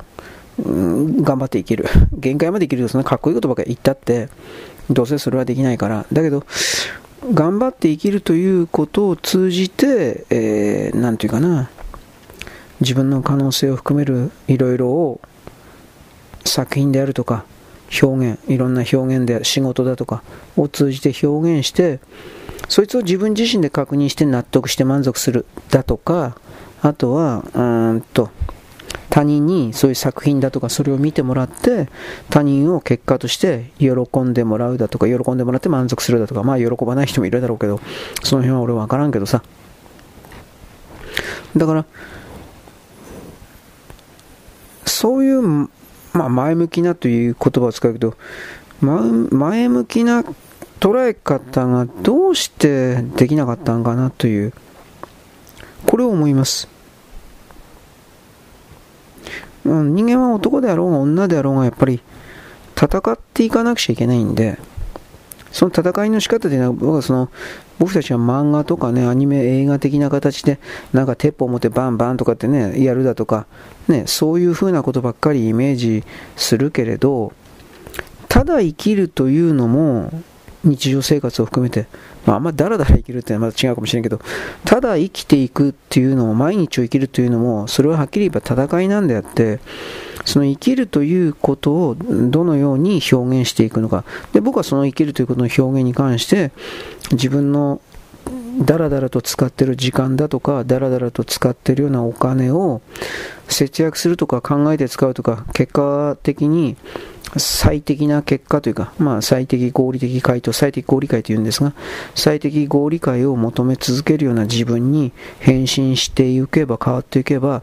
えー、その人を含める全ての人生というものは、基本的には良い方向に変わるけどなぁ、みたいなことを言うわけです。変わると思いますけどね、僕は。だけど、そういうものに、えーそういうものをやらずにか、そういうものから逃げてというか、まあいろんな言葉あるけど、それをやって、えー、っと、自分の成長を自分で拒否するというか、逃げ、まあ逃げるということですかね。まあ死ぬという、自殺するということも含めてそうだけど、そういう人が多すぎるというのも、やっぱなんかいろいろ問題じゃないかなと思いますがね。だから田中さんのこの話はもうちょっと調べればいいんだろうけど、調べたところで俺の中で別に田中さんの作者に対して同情することもないしね、まあ、罵倒することもないしね。ニヤニヤと笑うこともないし、上から目線で、まあ今、今言ったことは上から目線に聞こえるか知らんけど、上から目線で、だからお前はダメなんだよ、みたいな、こんなことも別に言わんけど、死なんでもよかった。これ本当に思うわ。あの、生きたくても生きられない人、病気な人だとか、いっぱいいるのに、自ら死なんでもいいんですよ。例えば、がんになって病院に入って、それで病院でから出られない人って、高齢者とかいっぱいいるんですよ。で、1年も2年も入ってるとか、本当にいるんですよ、家に帰りたいのに。で、病院で死んじゃうって人がいるんですよ。それは自分のやりたいことが何にもできないまま病院に幽閉されて死ぬという言い方になります。じゃあ、じゃあ、その病院から無理やり出て残り本当に短い少ない命をあの花火のように一瞬燃やし尽くしてでもいいから、あの自分の家帰って痛みがあろうがななかろうがやりたいことやるとか、かっこいいこと言うことはできますよ。で、できますか？実際にそれが。まずできない。なんでかって言ったら、多分そういう人は病院から出たら、家に行ったらそれで倒れて終わるからです。その自分の本当にやりたいことを残り少ない短いで死んでもいいと思って覚悟して動いても、それすらできないんです。エネルギーがないからっていう言い方もするけど。あの入院している人においてそういう人たちがいるということをまず知っておいてほしいです。つまり自分なるものが生きているというこの状態というものが当たり前だと思っている人が多いけれど当たり前じゃないんですよ。また自分が助かった、なんていうか助かったというかどういう言い方ですかね。治った、病気が治った、手術が成功したと思って退院するでしょう。退院して家に帰って、ああ、よかったよかったと言って、で、そのまま家で死ぬ人もいっぱいいるんですよ、年寄りで。で、それは治ったけど、まあこういう言葉使いたくないけど、願いが叶った。家に帰ってくるという意味においては願いが叶ったではあるけれども、その家に帰った後で日常生活を含める何もかもをやっときたいとでも思ったようなそれが結局叶わなかった。このこういう言葉使いたくないけど、ぬか喜びで終わった。相手に希望だとか幸せを与える幸せをもらった一瞬だけもらったけれどもその後で絶望を得てしまったというかそんな人年寄りにいっぱいいるんですよ。だからそそれでなんか今回自殺した作者の人50代だそうだけど50代でそんなことしちゃダメだよと俺は思う。病院から出てこれない人本当にいるんだもん。あの年寄りで。がん患者とか含めて。で抗がん剤の点滴とかして体の調子が悪くなって痛い痛いみたいな。そういう人、まあ人によってはね、痛くないとか全然大丈夫っていう人もいるけど、気分が悪くなって吐き気がする、どうのこうの、髪の毛抜ける、本当にいるんですよ。まあ髪の毛抜け、大したことはないこともね、大したことあるだろうけど、でも、その、本来の自分の人生でないような状況を自らその呼び寄せてしまわざるを得ないような状況に移動してしまってる人はたくさんいるんですよ。で、それを知らない人がなんか、ああ、もうなんだか嫌になったみたいな形で、今回のね、まあその、田中さんの作者のことは本当は悪く批判しちゃいけないんだろうけど、でも、やっぱり思うのは、そういうことを知らないから、つまり本当に不具合で悩んでいて自由になりたい、まあ、死にたいという意味じゃないですよ。あの、自由性を獲得したい、元に戻したいと願っていても、それが全く叶わなくて、元に戻らなくて、失意のままに死んでいく。どれだけ生きていることに感謝する、感謝するとか言って自己暗示しても、まあ、それしかできないから、自己暗示しても、元の自由な状態には戻れない。戻ってこない。そういう人本当にいるんですよ。病気になって。だから僕はそういうの知ってるつもりだから、こういう簡単に嫌になったくらいで自殺するっていうのは、やっぱそれはダメだと思う。そんなことしちゃいかんよ。でもまあそんなこと言ったってもう、もうことが終わってしまった後のことだから俺が何言ったってしょうがないけどさ。うん。はい、ちょっと待って。えっ、ー、と、あ、間違えちゃった。すべて選択してコピーですね。はい。まあそういうことを踏まえてね、あのー、いろいろと気づくべきことが、えー、っと、これ大丈夫かな？貼り付け、あるんじゃないかなと私なんかは思っちゃったりするわけです。ちょっと待ってね。よいしょ。これは、ああ、間違えた。え危ない危ない危ない。危ないっていうか、まあなんか失敗しちゃったな。これやっていいわけじゃないんだけど。まあいいです。まあそういうことなんでね。うーん。いろいろなんか言葉出してもやっぱ批判にしか聞こえないからね難しいんだけどさ。もうちょっと生きるということに対して、まあ、誰だって本当は生きるということに対して真剣だから、そんな積極臭いこと言ってもね、まあみんななんだかんだ言って本当は真剣だからね、うーんとかでまあいろいろ思っちゃうんだけどさ、でもまあやっぱその、生きるということに対してもうちょっといろいろと思ってもいいんじゃないかなと、考えてもいいんじゃないかなと、僕なんかは思っちゃっちゃったりなんかするわけですと。はい。というわけで、え、ー、と、今、ホームズさんのそれも終わったんで、一旦終わっておきます。よろしく、ごきげんよう。現在は2024年のですね、2月の1日のですね、木曜日かなであります。私さっきですね、あの、なんだっけ、ツイッターの更新をしておりました。今回はですね、えー、特撮、特撮というかアニメというか、まあまあ、そういうやつです。まあ、具体的には石森章太郎さんです。石森章太郎さんですね。で、その中でですね、僕のお気に入りの曲としてですね、サイボーグ009の他がために戦うを使いました。成田、成田明さんかな？成田明さん。これ結局ね、えー、っとね、えっとね、石森章太郎、石森章太郎、昔は石森章太郎。石森森翔えー、本名は野寺明だったかな。まあまあ、石森章太郎さんがですね、3ヶ月間のですね、充電という形で世界旅行に3ヶ月間行っていた、その後で、大々的に発表された漫画がサイボーグ009です。以下、以降ですね、10年も20年にもわたって、え、連載されて、中断して連載してみたいな、いろんな形でですね、えー、展開してきました。基本的には黒い幽霊団、ブラックゴースト団と戦うという話だったと思うんですが、えーと、ブラックゴースト団と戦って一応勝ったという形で、002と一緒に、えっ、と、なんだっけ、飛び降り自殺というわけじゃないんだけど、002に助けてもらったのはいいんだけど、002の燃料がなくなって、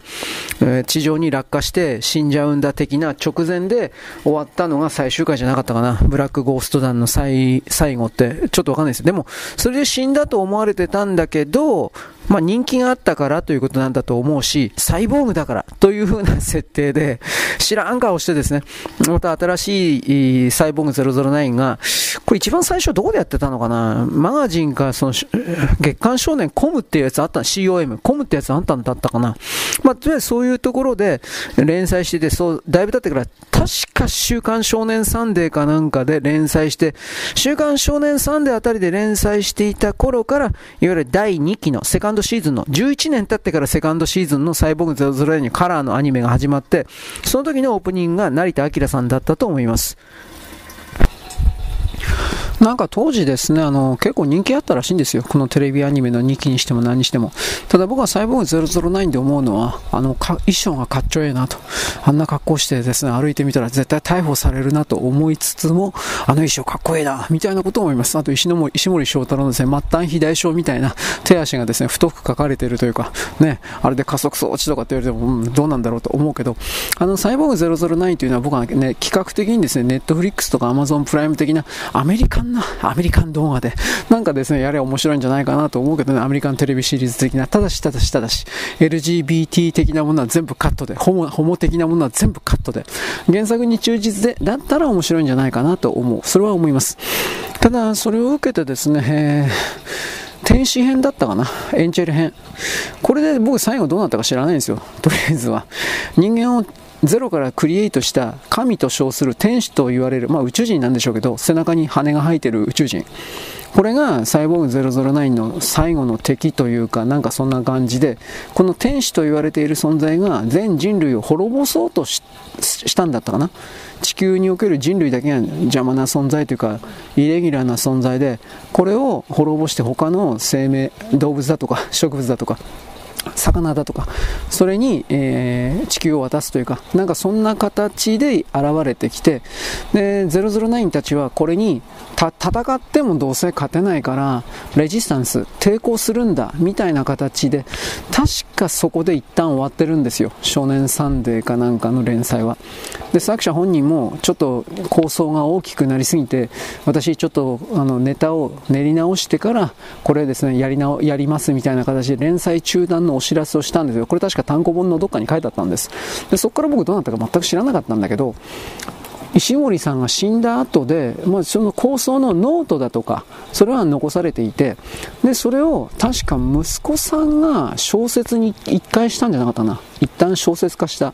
で、その小説化したやつが漫画家になった、漫画家か、漫画化されたのかどうか知らないし、その後でさらにアニメ化されたのかどうかも知らんのですよ、僕は。石森章太さんのアシスタントに、シュガー佐藤という人がいて、この人は左翼なのかどうかわからんけど、なんか極左のね、漫画を何本か書いてるんですが、えー、っと、石森章太郎さんがビッグコミックかなんかで、ホテルという、HOTL、ホテルという漫画を書いていた時に、えー、っと、本人の代わりにですね、作画の大部分をやっていたかもしれません。で、石森章太郎が死んだ後も、そのホテルの連載を、このシュガー佐藤さんがちょっとしばらくの間やってたかもしれない。今、この人が生きてるかどうかとか、それ知らないんですけど、で、そのシュガー佐藤さんが、えー、っと、石森さんの息子さんの小説を原作として、サイボーグ009の完結編、天使編というやつを完成させたかもしれない。僕その辺の情報見たけど、ちょっと分かってないんですよ。まあ、いずれにせよ、この立ち向かっていくということ、サイボーグたちはね、009たちは、これをやったわけです。これが今の人類に、特に日本人に欠けていることであり、立ち向かうこととか戦うことから逃げて冷たく笑ったりプゲラとダブルダブルと笑ったり上から目線でねあのなんか批判評論だけして俺だよ。批判評論だけしてみたりですね。どうだこうだとやっているけれども問題はあ思って自分で思って自分で考えて自分でどう行動していったかそれの集積積み重ね体験。これが求められていることの本筋であって頭の中で相手がどうだとか世界が悪いだとか誰かが悪いだとかそんなこと聞いてるわけでも何でもないのにそれだけが世界のの全部なんだと勝手に、左が多いですね、リベラルと称する人たち。それではダメなんじゃないのですか、みたいなことを僕はいつも言ってるわけです。僕は頭が悪いので、このような考え方しかできません。だけど、サイボーグ009という一コマを見たときにですね、あの曲を聴いたときにですね、誰が民に戦うか、まず自分のために戦うんです。そしてその上で自分なるものを構成している社会であるとか、そういうものを守るためにというか、生かすために戦うという言い方でもいいでしょう。なぜならば自分一人で、本当の意味で自分一人ではこの地球世界では生きていくことはできないからです。社会というものを形成しないといけない。しかしその社会というものの形成の仕方のやり方のテンプレートを、いわゆる支配コントロールする側に握られてしまっていたというのが既存の人類世界の形であって、それも気づいて打破し、打破して脱却して打ち壊してというか、先に進んでというか打ち捨てて、そういうことが求められてるんだろうな、みたいなことを僕は思うわけです。はい、というわけでですね、えー、っと、なんだっけ、ゴレンジャーの話したんだっけ、あ、ゴレンジャーじゃねえよ、サイボーグ009ですね。そういう意味で石森章太郎さん関係をですね、いくつか取り上げた的な感じです。あとは象徴的なのはですね、機械ダーですか？機械ダーに関してはですね、チェンジ0、1、2、3とか、それよりも以前にもロボットに良心回路というですね、悩み、焦燥葛藤、悩み、ジレンマ、ストレス、こういうものを、えー考えさせるというか、ロボットにその焦燥葛藤、悩みとかストレスが必要なのかとか、そういうふうに思うんだけど、えっ、ー、と、なんだっけ、光明寺博士だったっけ？光明寺博士という人は、それをロボットに与えちゃったと。で、それが完全なる良心回路ではなくて不完全だったんで、えー、と、機械弾のデザイン見ればわかるけど、半分だけ、なんか、ガッチャンコと、なんか、ちょっと、左右アンバランスな変な感じになってるのは、その、良心回路が半分しか与えられなかったからそうなったというデザイン的なもんだっていうふうな、これ僕なんかデザインワークスかなんかで読んだんだけど、うん。で、そのお兄さんにあたる、つまり機械ダーゼロ、ん？機械ダーの前に作られたプロプトタイプか。プロトタイプに当たるのが機械だ01だったか。なんかそうだったと思うんだけど、ちょっとわかんないけど、01はそもそも良心回路が全くないんじゃなかったかな。機械だ01は。ほんで、悩まない。うん。確かそんな設定だったと思うんだけど、ちょっと待って。あれ間違えちゃった。い。えー、っとね。ちょっと待って、じゃあこれファイル名、今ちょっと変えますね。今、実は何、隠さない、隠してないけど、もうノートパソコンの方に行ってんので、踊る。えー、こうだな。はい。まあどうなんですかね。で、破壊だというのが出てきて、これが、なんでか知らないけど、カルト的に人気高かったんですよ。黒い、黒いロボットというか、どういう絵のから。で、あの、破壊ダーの脳みそは、光明寺博士のそれだったかな僕はちょっとそれがそういう設定詳しくちょっと知らないんですけどだから破壊だ壊しちゃったら光明寺博士死ぬんじゃなかったかな光明寺博士がちょっと待ってプロフェッサーギルと言われている科学者に捕まってその脳みそが取り出されて破壊だと言われている、うん、存在の頭の中のあそこに入ってんじゃなかったかななんかそんな、ちょっと俺自信ないんだけど。で、破壊だはなんでか知らないけど、その名前の通り破壊することだけが目的というか、そのダークヒーロー的な感じが、なんかすげえ人気高かったという記事を読みました。で、その声やってるのが、いわゆる、えっと、えっと、飯塚飯塚正蔵さんでいいのかな？んで、まあそれも踏まえて人気があったっていう、どうなんでしょう。まあだその、だから、二郎は、つまり機械ダーは、良心回路を持ってるから、で、その良心回路は外側からのですね、音波によって、音声とか、あれ電波なんかな、電波か音波によって、コントロールされてしまって、で、その悪、悪党の設定、悪役の設定の悪のロボットを作るという言い方かな。悪のロボットを作るプロフェッサーギルという人が吹く、笛、笛を吹くんですけど、その笛、特殊な笛で、その笛を吹くと犬笛みたいに、あのー、二郎のその良心回路を狂わせる、狂わせるんだってかな。まあなんかそんな感じで。で、二郎はそれを頭痛の形でかな。頭痛みたいな形で、えー、っと感じるんじゃなかったかな。ちょっと僕覚えてないんですけど。だからそれをねどう捉えるかなんですよ。そうそういうちょちょちょちょちょちょなんか間違えそうだな。これでいいのかな。どうだろうね。その葛藤ストレスがあるから人間だという言い方は確かにあるでしょうね。葛藤ストレスはまたそのまま人間の感情ですか？感情の発露にもおそらくはつながってるだろうから。だから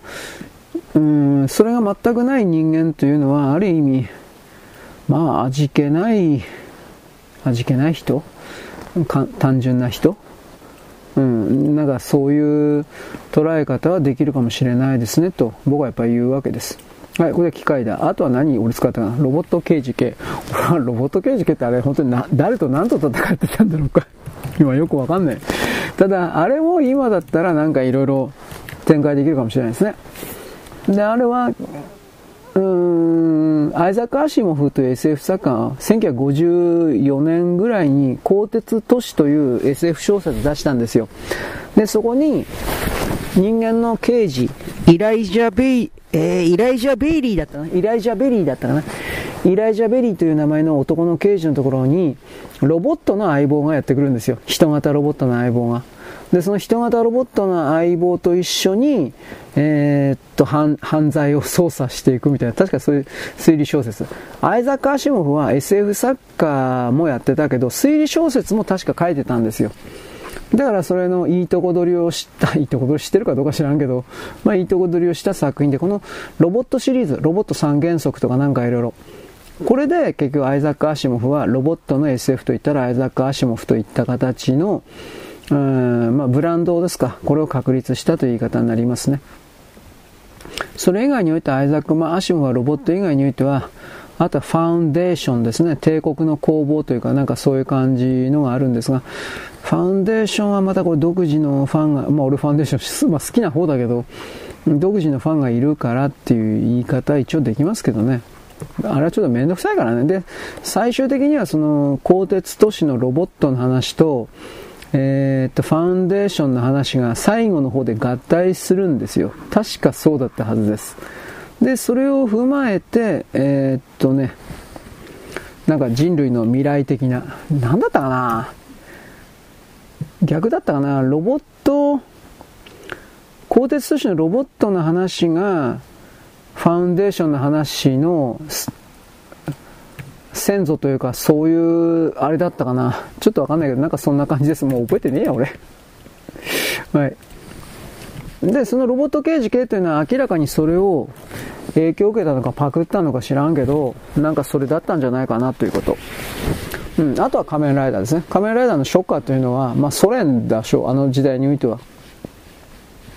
自由を奪う悪の秘密結社、まあ共産主義ソ連なんですよ、と僕は大体決めてるんだけど、石森がそういう、う、政治的な課題的なものを上手に隠して入れてたろうなというふうに思ってるので、はい。で、まあ、ソ連。まあ、今は中国ですね。ショッカーっていうのは中国、韓国というか、北朝鮮というか、まあ、住居権益になりますね。人々の自由を奪うのが当たり前だみたいな考え方の人たち。そしてそのショッカーに立ち向かううんぬあと嵐を呼ぶ男。まあ、そのレッツゴー仮面ライダーだったっけ？もう覚えてないけど。シモン・マサトは本当歌うめえなということ。あの人はいわゆる尾崎清彦的なポジションに立てなかったのは残念かなと。歌は上手い人なんですよ、シモン・マサトどう考えたって。声の出し方にしろ、声にしろ。でもやっぱ売れんかったんですね。やっぱ、曲に恵まれんかったんかな。なんか、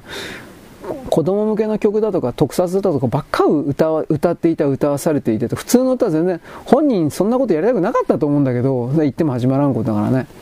であとは最後はゴレンジャーです。ゴレンジャー佐々木功ですね。ゴレンジャー本当に奥深いんで歌詞がねうん、であれもね、だからアニメとか特撮というだけで、その曲、歌詞全体をバカにするという人は基本的には日本の歌謡曲というよりも人間が作った歌というものを理解する能力が最初からない人です。そんなのをいちいち相手にしてもしょうがないんだけど、まあ俺も上から目線で言ってますけど、でもそれはそう思いますよ。特撮的な、アニメ的な歌だから聴く価値がない的な、そういう風な人っていうのは、まあそもそも知的演算能力がないんでしょう。低いというよりもないんでしょう。だからまあ話がね通じるわけがないという、まあ、上から目線ですね。ということで、私は今、ちょっと待って、これ、これ何やってなかったかな。私は今、えー、っと、えー、っと、これは、これとこれですね。ちょっと待って。削除して、録画のですね、なんかやっとかないかんなということです。まあ、えっ、と、ネタどうしようかな考えてねえよ。Windows Alt レコード。はい。というわけで動画を無理やりやっつけようと思います。やっつけれんけど。と言いながら立ち上がらんな。あれ？うーん、まあとにかくですね。あ、来た来た。シモン・マサト歌うまい問題。はい。というわけで、動画立ち上がったんで、えー、とりあえず録音の下はここで一時停止します。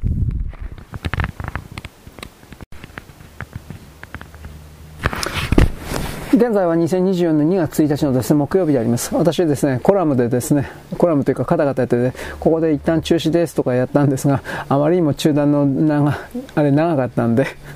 切れちゃいました。というわけで新たに録音してますが、まああまり、えー、強い影響はないでしょう。というわけでですね、カタカタやってたんですが、まあ、他がために戦うというタイトルでありますけれども、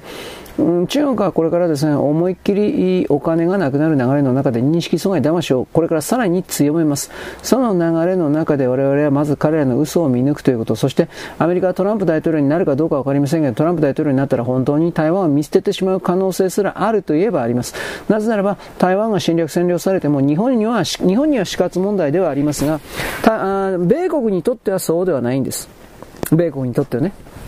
だから、その意味で、えー、トランプ大統領ってのはビジネスの人、無駄な戦争はしない人、アメリカ人の血を流すということは絶対に認めない人ではあるから、台湾を、中国に取られちゃったということにおいて、でもその中でアメリカの利益が獲得できるのであれば、日本を無視して、えー、と、中国と直接交渉して、いろいろとですね、えー、アメリカのために半導体、半導体のことしか考えてないです。アメリカに半導体をですね、え、供給し続けるような、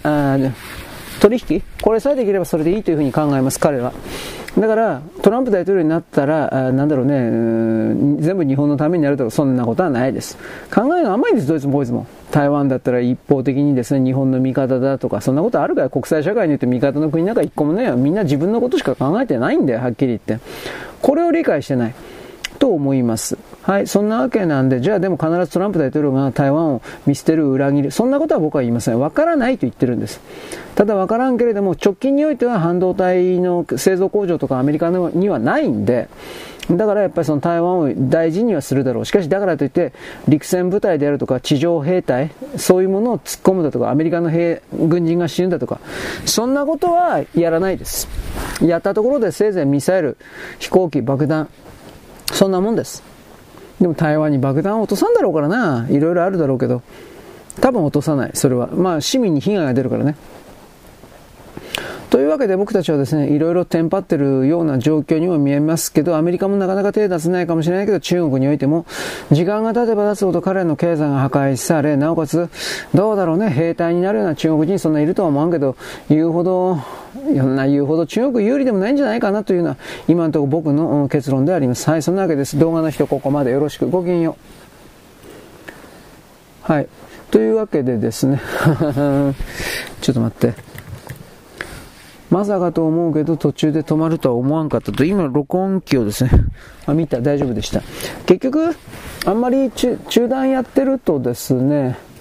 うん、5分以上だったかな。5分、なまあ、とりあえず何分以上かになりますと、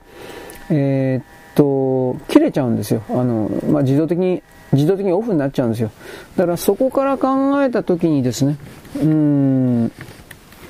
まあ、中断しますとか言ってですね、あんまり中断できないということですね、それはね。まあ、あとひょっとしたら何らかの形で間違ってスイッチが入っちゃった、オフのスイッチが入っちゃった、それもあるかもしれません。うん、こればっかりは俺は何とも言えんな。ヒューマンエラーのことはあるだろう。しかし、そんなことまで俺はいちいち責任持てねえよっていうのは当然ありますね。はい。ということでですね、トランプ大統領に対する見方を、うん、貶めるための見方というか、それがだいぶ続いてるなという気はします。つまり、左側の極左たちが、トランプ大統領を倒産させてもあなたたちの言う通りにはなりませんよ、みたいな形のですね、トランプ大統領という個人の、うん、商品価値を貶めるという言い方ですかね。商品価値を貶めるという言い方。これが、まあ、今までもずっとそれは仕掛けられていたけれども、それが明確にちょっと最近は強まってんのかなという、これですよね。はい。えー、ちょっと待ってね。プラスチック。えー、っとね。プラスチックの器具よりも、えー、っと、ちょっと待って、これな、何、何がダメなのこれ？えー、広く非難されている。プラス、な、何か、何かが違うんだろうか。あ、ほんまや。ちょっと待って。プラスチック。はあ、どうしたこうした。で、まあ関係ない話ですけど、僕さっきちらりとね、ツイート見てたらなんか19歳の少年が死刑確定して、えー、で、そのことにおいて、弁護団が、えー、不服として控訴する手続きを取るんだけど、少年の方が、控訴の手続きしても僕は取り下げます。おとなしく死刑になります的な、なんかそういう記事が出てました。詳しいこと知らんのだけど、当時19歳の男が、うん、付き合っていた女付き合おうとしていた女わからんけど、それの家に乗り込んだのかな？で、乗り込んで、そして、喧嘩になったの？わからんけど、その、50歳のと言ったら多分お父さんかお母さん？お母さんかな？これを殺害しちゃって、で、なおかつ家に火つけたとかってな、すげえことすんなこいつみたいな。で、で、死刑判決を一審で受けたという流れらしいです。だから、ひょっとしたら二人、娘さんとお母さんと二人殺してんのかな？俺ちょっとわからんのだけど。うん、まあ、それだけのことやったら、その 犯人だとも分かっていて、で、その状況でその死刑擁護とかってかばうようなこの弁護団って一体何なのと俺思うけどね。この死刑廃止を求めているような弁護団で、この冤罪でも何でもないようなケースに対して、うん、死刑廃止とかってなんでそんなこと言うのかなと思って。うん。これ、京アニを火つけて、34人ぐらい殺しちゃったんだったっけ？で、なおかつ、うんと、ちょっと待って。35人ぐらいが重軽傷？重傷だったっけ？なんかその青葉とかも、明らかにこいつがやったって分かってんのに、死刑反対とかってやってるようなおかしな動きと同じですよね。それはちょっとやっぱダメでしょう。いろんな意味でそういうことを思います、僕は。はい。えー、ちょっと待ってね。というわけで今どんどんとです、あのー、なんだっけ？ちょっと待って。ブログの、ブログというか、まあ、アップロードしてます。なんかめんどくせえな。いろんな意味で。ちょっと待って、たがために言ってたこれでよかったかな。んえー、っと。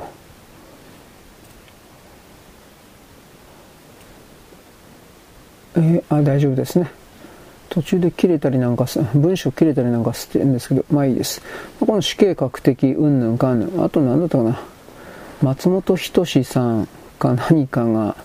えー、休んでたらやっぱ卑怯だから、卑怯というか損だからだったかな。やっぱ出た方がいい。みんなを楽しませた方がいいみたいなコメントが、あんたどっちやねんみたいなことを思ったけど、これわかりません。うーん、うん、なんかね、でも芸人同士の世界そんなめちゃくちゃあることでしょ、はっきり言うけど。綺麗事言っても始まらんので。で、そのことで、その、なんだかツイートに出てたな、その、顔出し実名かなんかで、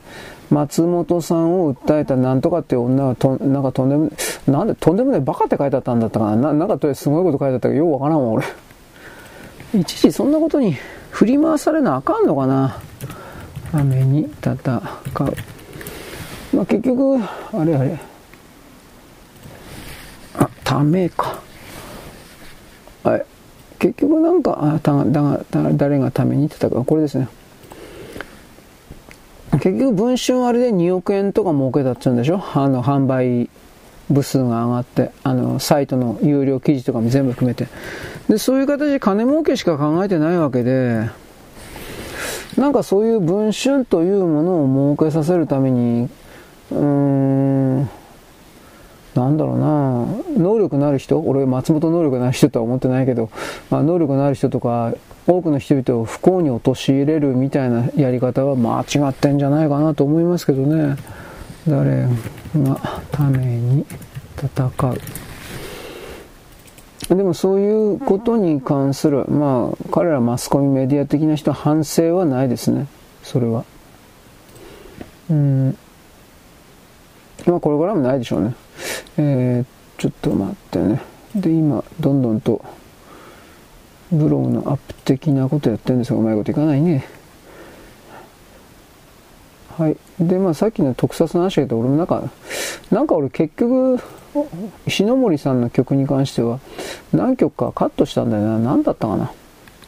大昔すぎるアニメがいろいろあったんだけど、あまりにも古いからみんなわかんないんですよ。俺もわかんなかったし。えー、っとね、誰がために戦う？まあ、誰がためにと書いてた、他がためになんですけど、そんなこといちいち言わないでもわかりますよね。今すぐ公開するでいいの？これ、何なの？はい、ちょっと待ってね。はい。えー、新しい、新しいタブ。まあ、とりあえず、あの、だいぶその、石の石森さんが、石森さんが、あの作詞して、作曲はしないけどね、作詞してるのは結構あって、特撮とかに。で、そいつをベースにいろいろやろうと思ってたんですけど、さっき言ったようにゴレンジャーとかあの辺のメジャーどころでないとまずわかんないしね、あ、そうだ、あの、稲妻んだ。稲妻俺やってないんだ。まあ、稲妻はやったって多分わかんねえからな。そもそも稲妻ってなんでさなぎマンからならなくちゃいけないのかなとか根本的な問題があってね。えっとね。えー、っと。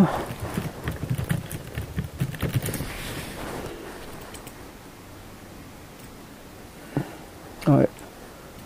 公開する。オープン。オープンザテキスト。投稿する。記事公開。はい多分これで OK だろう。えー、っとですね。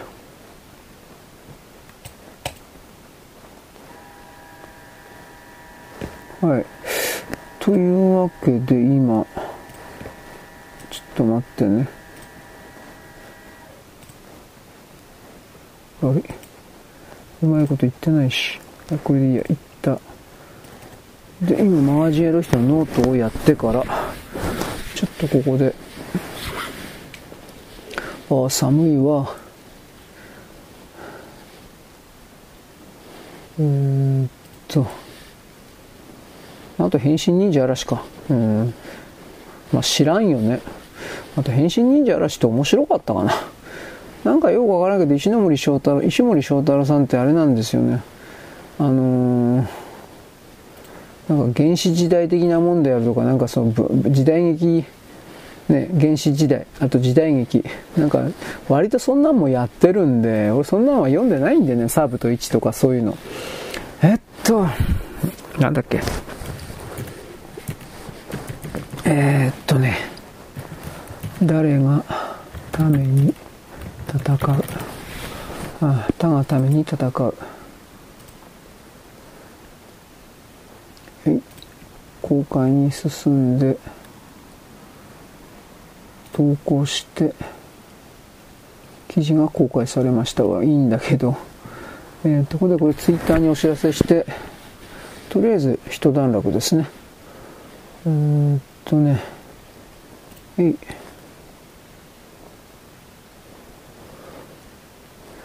えー、っと、これなんで本当にこの立ち上がるの？遅いのかね。あなあなたに文句を言っても仕方がないんですが。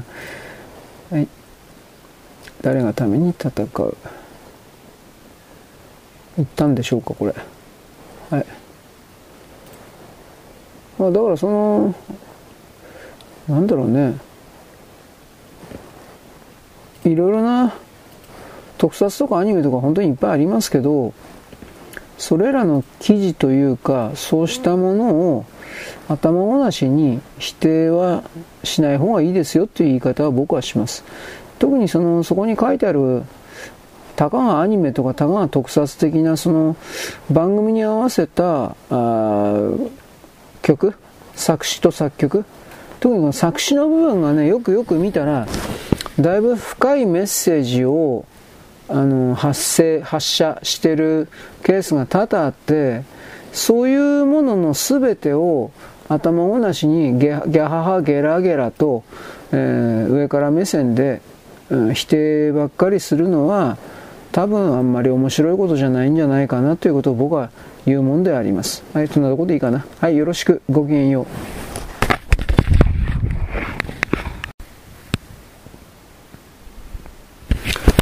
現在は2024年のですね、2月の1日の木曜日であります。今日の2月の1日のですね、夜の8時からだったと思いますが、僕はこれネットのアニメ、まとめ、サイトの記事で見たんですけれども、夜の8時から、えっ、ー、と、バンダイの多分公式チャンネルだと思うんですけれど、えー、ガン今映画館でやっております、ガンダムシードフリーダムか。ガンダムシードフリーダムの、えー、っとね、冒頭、頭のとこ6分。これのですね、画像が、映像がですね、見られ映像というか動画か、6分、6分、6分半、まあ6分間をですね、無料公開しますよみたいな、それのお知らせが出てます。私は、まあ、きちんと古事記なんで私は、ね、早速、古事記の僕は6分間ただで見られるのは見見ざるを得ないみたいな。まあ見るつもりではあるんですが、うん、まあ見たからといって、じゃあ映画本編まで行くかどうかというと、またちょっとそれは全然わからんところではあります。中国人たちが現状の時点において、やっぱりそのシードがーとかギューとか言って、まああっちのアニメファンというかあっちのガンダムファンがいるのは事実なんですけど、そういうことでワースカ言ってるのは本当です。で、金のあるやつはな前にも言ったけど、金のあるやつは東京であるとか大阪であるとか福岡であるとか、まあ中国から一番近いようなとこ、こんな言い方をするけど、行きやすいとこ、こういう言い方をして、で、映画館でシードを見てるんだそうです。まあ別に見るなとは言わんけどね、お金持ってきてくれるんだなって言い方になるけど、ただ、えー、日本の中でトラブル的なことは、やめろという言い方はしますがね、これわからない。どうですかね。何がそんなに刺さってんですかね、彼らの中にね。あの、自由というものの概念を全く知らない中国人に、シードフリーダムということのフリーダムの言葉というか概念というか一体何を理解できるというんですかね。僕は本当にそこまで思うんですけどそんなこと言っちゃっちゃいや怒られやしない怒られたところでどうせ見当違いだもんあいつらのそれっていうのは。はいというわけで今これなんだっけ。えー、4分。え、これは11分、ああ、じゃあこれですね。今私は FC2 の、それでニュース人類今終わったんで、それのですね、えー、っと、コントロール A のですね、アップロードしております。えー、っと、そもそもあの人たちはなんで戦ってるんですかね。えー、っと、誰がために戦うか。戦う。もう忘れちゃったよ、本当に。えー、っと、なんか重たいな。だから全然出てこないな。あれ ?FC2 が混んでるってことあんのかな？知らんけど。ちょっと考えられんけど、まあいいです。というわけで、次から次からアップロードしてるんですが、基本的に今回のガンダムっていうのは CG だった、コンピュータグラフィックスだったそうですね。いわゆる今までのガンダムの映画は基本的には大体手書きでやってたんですけど、CG でも、うん、CG 臭くない一目で見て CG とわかるようなそれではない処理が一応施されてるのかななんかパ僕はチラチラと動画見た時に宣伝動画見た時にそれでもなんかやっぱりゲームの、ゲームのガンダムっていうんですか？ゲームに出てくるガンダムみたいな感じで、だいぶちょっとこれきついとこあんなとは思ったんですけど、まあそれでもですね、気にならなくなるんでしょうね。そういう言い方でしょう。あとは、生まれた時からこのゲーム機とゲーム機に出てくるような CG ですか。これに慣れ親しんでる層からすれば、その、コンピュータグラフィックス的匂いというか、なんかそんなんであったとしても、あんま気にならんのでしょうね。多分という言い方をしますけど。えー、っと、ちょっと待って。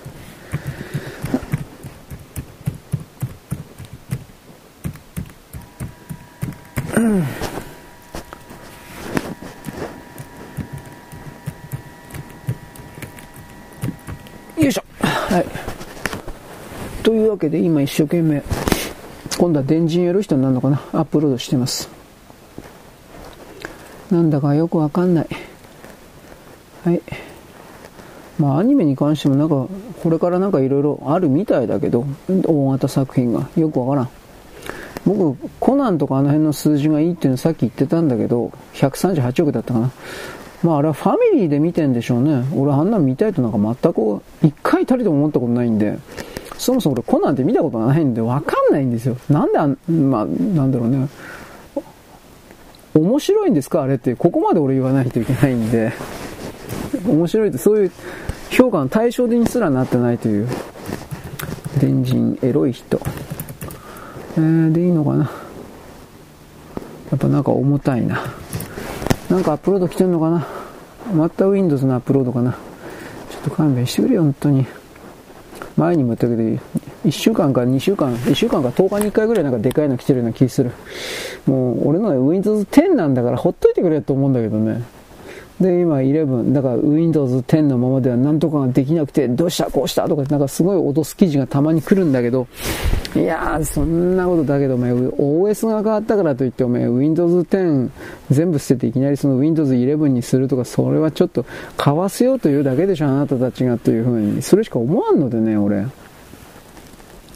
Windows なんて銀行間に、銀行とか企業における送金システムは今でも Windows ベースにして使ってるから、そんなんでビジネスユースで散々儲けてるでしょ。なんで今更個人からむしり取ろうとするんだよ、みたいな。そういうのがあります。まあでもだからといって僕はですね、あの、中間の連中が使ってるのはレッド、レッド Windows だったっけコピーした不正な Windows あるんですよ、そういうの。だからレッド Windows って言うんじゃなかったかな。うん、そういうのに近づきたいとは思ってません。うん。なんだなあれ、あれってでも、パッチとか当たらんだろどうすんだろうね。最終的に、うん、ネットすらできなくなって弾き出されてくんじゃないかなと一応思うんだけどね。まあ中国、韓国で、確か韓国なんかあのレッドウィンドウズへっちゃらで観光庁全部使っててで、確かウィン、マイクロソフトが、そのレッドウィンドウズに対しての処置をしたんだよね。いついつだったか忘れちゃったけど。そしたら、観光庁のそのコピーの海賊版の OS 数が全部繋がらなくなって、ネットに。で、なんか韓国の中で大問題になったというふうな、そういう記事は僕読んだことあります。大問題って言ってお前らが問題だろ、それ。どう見たって。なんで金払わねえの？本気で。あいつら本当は汚ねえなと思って、払うべきもん払えよと。それやらないからさ。えー、っと、ニュース人類でいいのかな。えー、今日は201ですね。えー、っと、これは、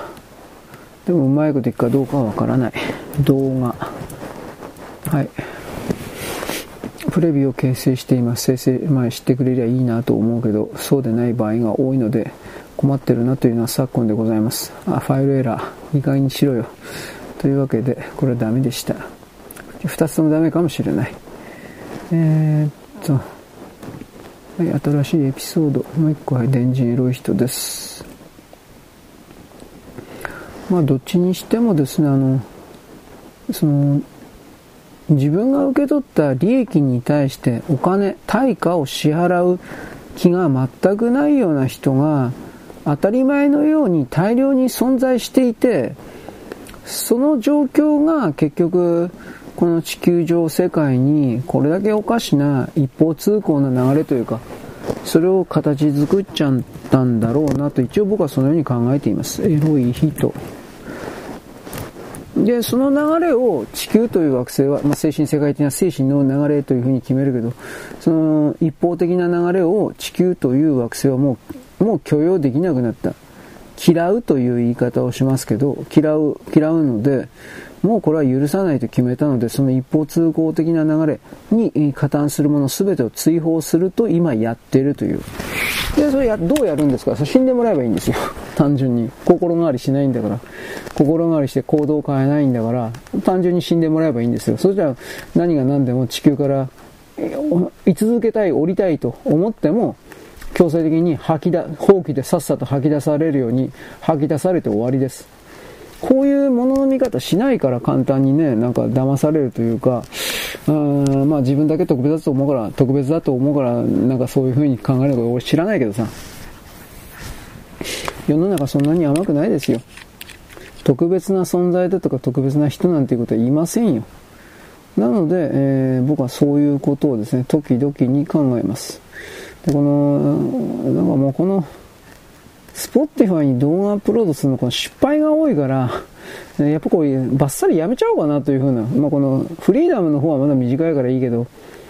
マガジンエロイヒトの方がね、結構長いやつは3本いつもあるけど、3本これがね、3本ともダメになったらね、このバカバしやってない時間がもったいないんでね、と最近僕はそういう意味ではちょっと悩んでるというか、葛藤しております。ちょっとだけ葛藤しております。まあ、動画。ファイルエラー、はい、こんなのあるんですよ。まあいいけど、別に今更。そうするとこれでも3分か4分か丸々損しちゃったんで、時間無駄でしょう。これがだからもう嫌だなと思って。はい。というわけで、まあいろいろ考えとくわ。うん。何を思っているのか僕にはわからない。多くの人々が。えー、えー、っと、ニュース人類。あれ？えー、エピソード削除。はい。このエピソード削除しますと。というわけで僕はこれから慌ててですね、なんだっけ、フリーダムか。こいつのです。立ち上がらんし。どうなったんねん、これ。うーんと、フリーダムのですね、録音というか、それをやりたいと思いますだな。はい。ちょっとお待ちください。なんかなんねえし。ああ、はは、やっぱなんかでかいの来てんだな、きっとな、これ。はい、削除、とりあえず。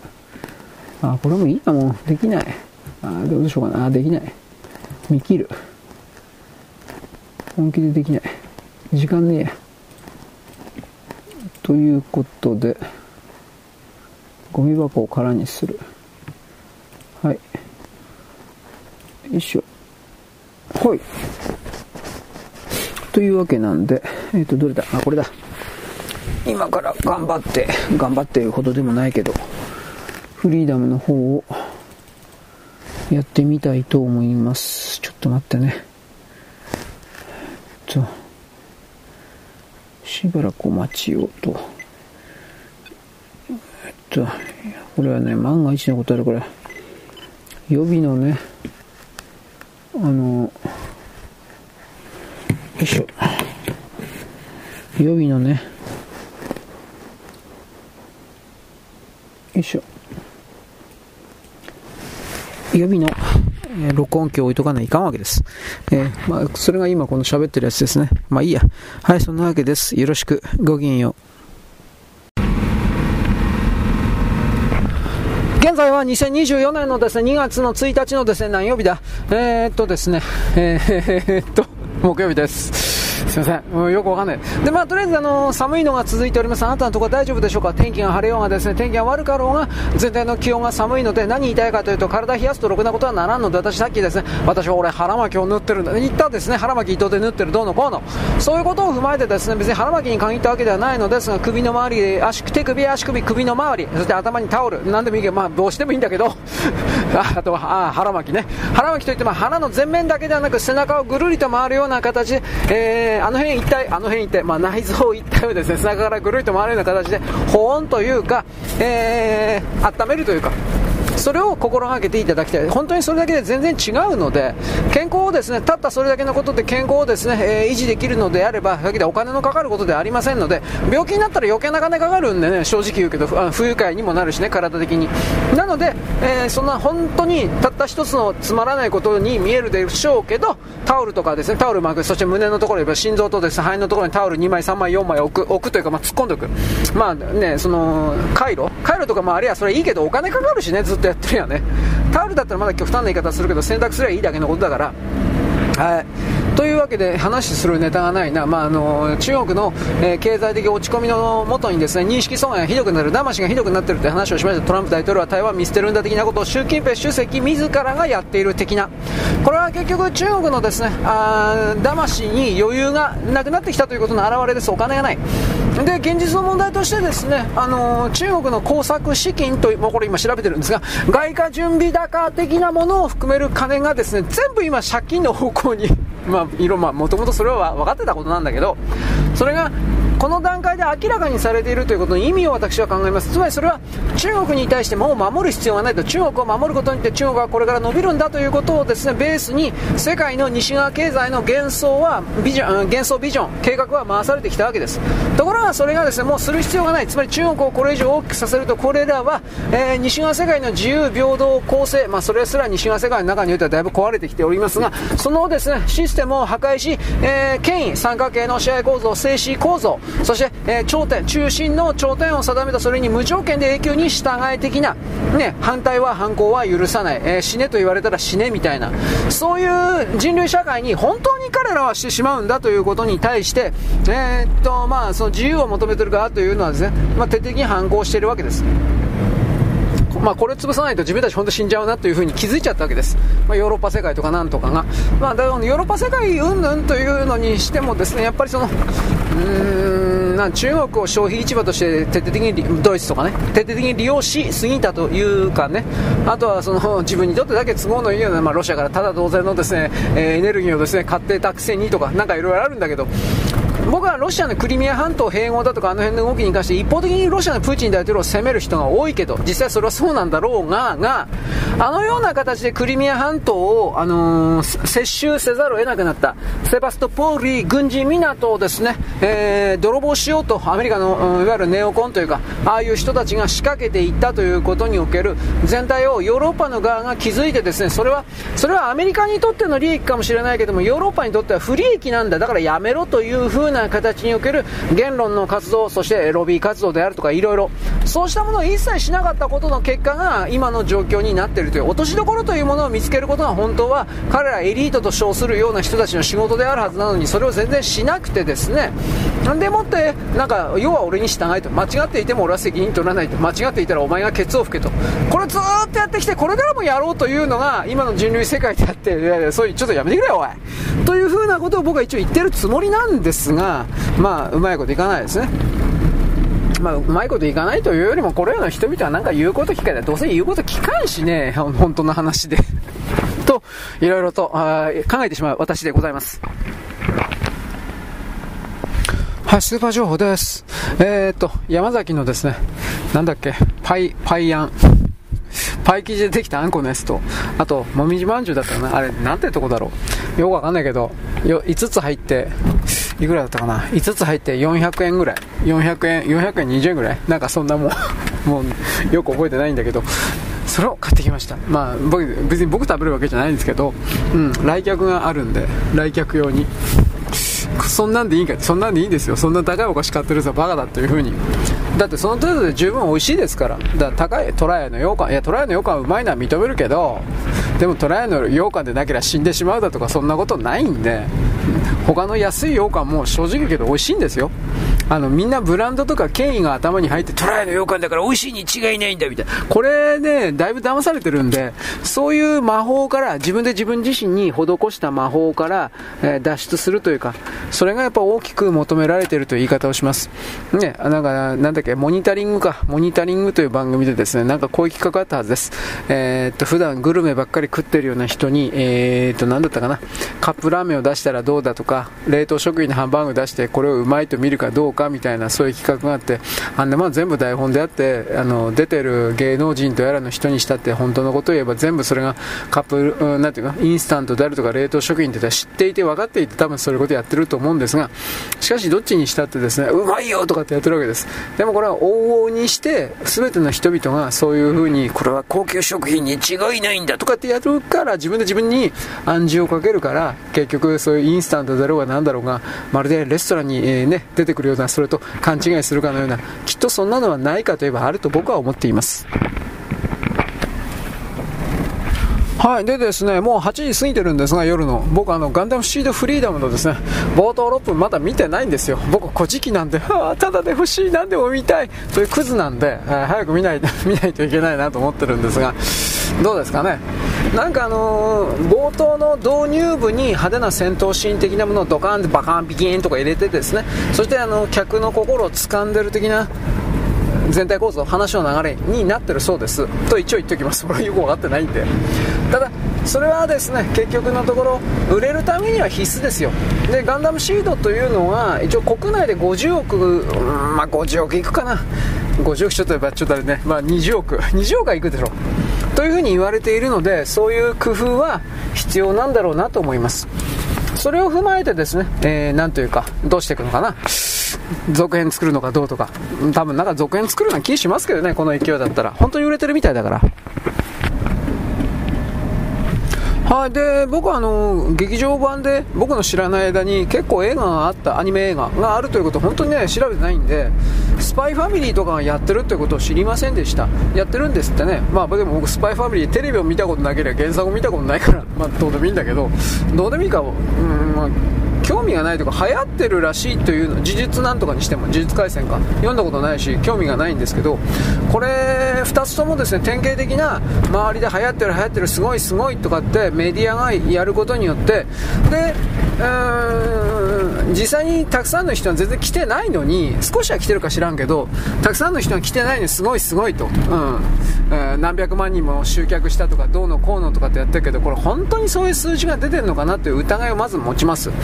僕は映画館にですね、えー、その桜の人たちがやってきてるだとか、まあ、数字の操作をしてでさらにこの映画館を使ったような劇場を使ったようなマネーロンダーリングが昔昭和とか平成とかの時代に行われていただとか、えーと、系列の映画館においてただ東方系列とか東映系列の映画館なんかにおいてお客さんが入ってもいないのにその、えー、切符のもぎりっていうんですか？切符の半券みたいなものを映画館のオーナーが偽造偽造なのかな、まあ、捏造したりなんかしてその配給、えー、本社映画会社の本社から騙し取るというかなんかそういう動きがあったですよみたいなことを昔言ったような気がします。この映画の配給のもぎりの騙しに関しては昔ねえー、っと、何は金融道か。多分それだったと思うけど、それがネタにしていたような気もします。うん。で、あの、僕はその VTuber でも、あの、映画の興行にしても基本的には、ユダヤとか、カバルディープステトみたいな人たちのですね、え縄張りというか、そうしたシステムの一つだメディアって人騙すでしょ？洗脳するでしょ？そういうギミック、システムの一つだと思ってるので、もちろんそれらの大量の人々がお金を持ってやってくる的な、あのーまあ、催しシステム工業うういろいろは基本的にはあのー、マネーロンダーリングの要素が昔から常にあったんだろうなという疑いを持ったんですよ。だから犯罪に使われたお金でも仮にね犯罪に使われたお金でもその映画代金という形で入金されてしまったらそれはもう映画代金になってるわけです。分かんないわけです。あの犯罪に使われたお金がどこ行った。ただ例えば他の公の金横領した的な記事が出た時に博打で使ったとか遊興費、まあ、うん、キャバクラで使ったみたいなそういうことを言う人いるでしょう。でもそれっていうのは追跡ができないんですよそのお金が。だから、えー、結局それが海外勢力、中間北朝鮮海外勢力にですね、渡ってしまうだとか、入金送金、あとは、例えば株式投資であるとか、社債、えー、転換社債とかなんかいろいろあるでしょう。そういうもので5000万損したとか1億円損しただとか、あとは振り込み詐欺で騙された、盗まれたとかっていうでしょう。でもそれは騙されました、盗まれましたという形を、えー、嘘ついて偽装して、そのように演出して、実は相手方の犯罪者に送金していたという事例があるんで、だから、損をした人が本当に損をしたかどうかというところまで疑わなきゃいけないのがこの人間世界の今のどうしようもない現状だということを僕はあなたに言うわけです。つまり誰も彼もが被害者だと言ってる、まあ、その中間北朝鮮、慰安婦が徴用工は全部嘘でしたよね、これと同じような形で、一般の人々と言われている人たちでも、極左とか共産党的な人たちを含める何もかもは、やっぱりその被害者を、弱い人を偽装して嘘ついてカバー、街頭、外装というんですが、これを使って、うん海外勢力、テロリストに送金しているだとか、そういうのはある、あり得るということです。だからあの、東京都内からコラボだとか、わいそうな女の人を守るのよ、おほほみたいな。このシステムにしたって、結局全然その守ってないし、お金が泥棒されていたし、在日ヤクザ、あの、覚醒剤で捕まったけどね、在日ヤクザの神父、なんでヤクザが神父やってんのと思うけど、なんかそういう情報がボンボン出てきたでしょ？たがるんですよ。中間北朝鮮、特に中間なんて連中は。在日は、ヤクザは、日本共産党は、極左は、えー、前進者、中核派、角丸は？いろいろ。本当にたかってくるんですよ。で働かないで金取るためには差別だとかアイヌだとか、働かないで金取るためにはどうすりゃいいのかということだけあいつらは力を注ぐんですよ。そういうもののシステムというのは僕たち庶民の側がそんなことあるわけないし、バカじゃねえのお前というふうにやってきたから騙されてきたんです。だから問題は金の話なんで、これをやっぱり気づいて、えー、一つ一つ潰していかないと、僕たちの自由に使えるお金が、みんなが使えるお金が、こんな寄生虫にゴミどもに、ウイルスに全部食われて、飲み食い遊興費に化けるんですよ。それこそ本当に。そしてテロリスト、破壊工作のお金にも化けるんですよ。それは、正しいエネルギーの使い方ではない、正しいお金の使い方ではないんです。僕の言い方からすれば。正しい、つまり合理的ではないということです。はい、そんなわけでございます。ななんだか行き止まりがマネーロンダリングの話になってきたけど、僕は時間あったらガンダムシードフリーダム、ただただの6分間を見ようと思っております。はい、よろしく、ごきげんよう。現在は2023年の、4年のですね、1月、2月の1日のですね、木曜日であります。えー、っとですね、私まだガンダムシードを見てます。明日見るわ。ということでですね、トランプ大統領がですね、今7つの激戦州と言われている、ブルーの州と言われている中ですら、あバイデンに勝っているというふうな、こういうですね、今のところは真っ当な予備、予備調査というか、予備選挙というか、そういう形の数字が出ています。しかし、これもですね、私は、まともにやるトランプ大統領どう考えたって勝つんですが、しかし、今、RKJ と言われている人たちのポイントはですね、人がですね、ポイントが上げている、これね、ポイントを上げるためにですね民主党の側と一部とライノ RINO つまり共和党の中のアンチトランプの勢力がですね思いっきりなんか裏で動いているというふうなことをアメリカ人が言っています。そうだろうなと思う。RINO というのはいわゆるあの共和党の中に来る名ばかりの共和党であり少なくとも現時点に言った多数派ではない人たちです。主流派ではない。非主流派です。昔は主流派だったんだろうけどね。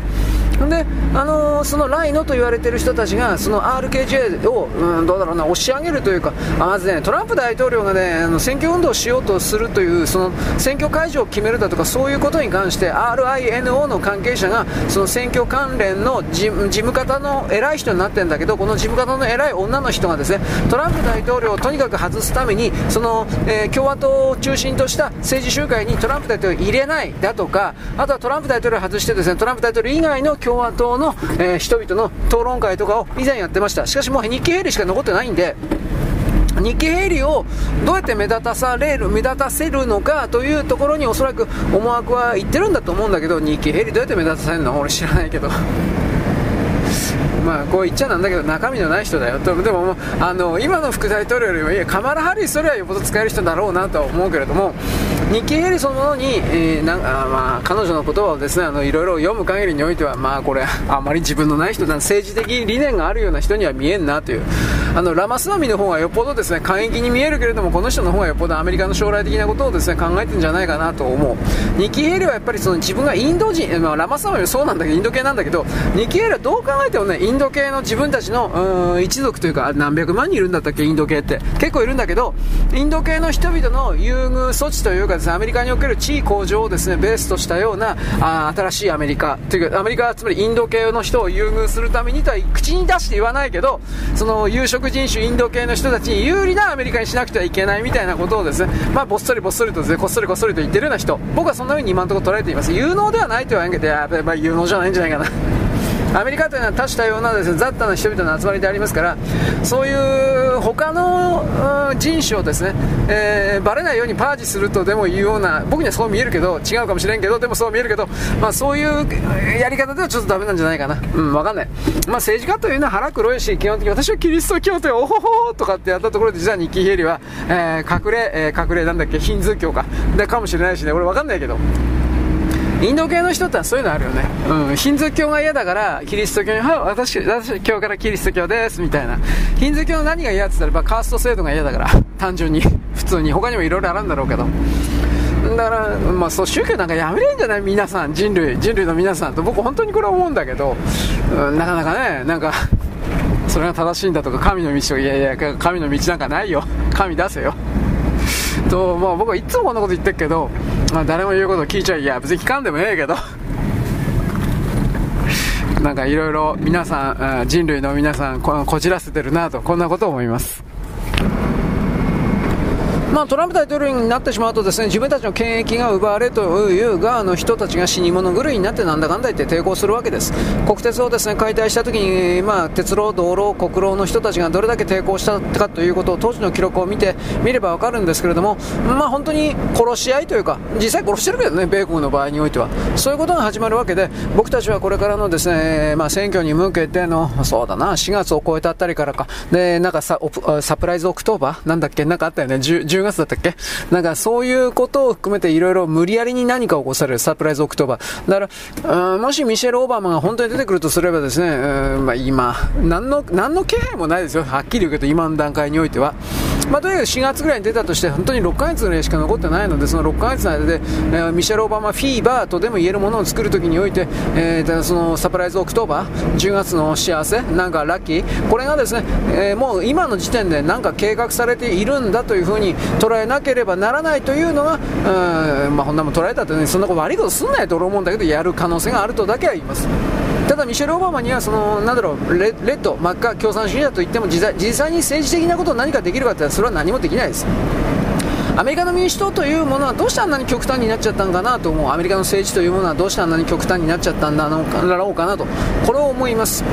あの分け与えるとか言って全然分け与えてないし民主党関係者って。自分のところのですね政治家関係のポケットに突っ込むこと突っ込むだけ突っ込んで9割突っ込んで残りの1割だけですねパラパラとまあなんていうかな特定の好みの人だけに配るというようなこれ中国でやってることは。だからそれはアメリカンスピリットっていうかですね開拓精神フロンティア開拓精神というかそれから遠く遠く離れた卑怯なありそありようというかねまあそういう言葉を使うけどそれなので、えー、まあアメリカの普通の庶民はそんなことはとっくに気づいているけど、自分たちがその何か言ったところで変わるわけはないから、諦めてるところもあるだろうし、日々の日常生活に忙しいからね、彼らの、なんだったか俺ね、彼らのななんかのブログかなんかで読んだけど、結局、彼らはね、大統領選挙で毎回毎回インチキやるのは俺たちは知ってるよ。だけど、そんなことはもうどうでもいいんだよと。あの、毎回ノーサイド、今回は民主党か、今回は共和党かと。で、そういう形で自分たちにですね、利益があるかないかみたいな形でいつも思ってて。だからみんな基本的に忙しいからノンポリシーなんですよ。当たり前ではあるけれど。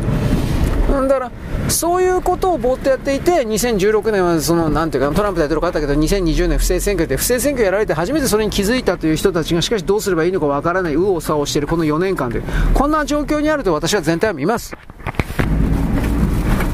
まあ、結局民主体制においてはですね自分たちの一票という自律的な行動のですね集合、集積がですね全てであるというこの当たり前の当たり前がですね、えー、個人個人に本当にですね周知徹底されていない選挙なんか誰やっても変わらないこれがダメなんだということがですね本当に日本人はですね分かってないというか分かってないんですね。結局価値観の多様化がとかかっこいいことばっかり言ってるけどそうやってですねちょろいこと全然違うところに自分の時間とエネルギーをですね費やされる視線そらしをされているからこういうですね現実の何かを決めるような時にですね、えー勝手に横から支配されてしまうようなそれではダメなんですよ。だから僕はこのことに関しては台湾の選挙のシステムだけは台,、まあ、台湾の、ね、有権者が常にですね正しいだとかですね熱が熱熱量があるとそんなことは言わんけど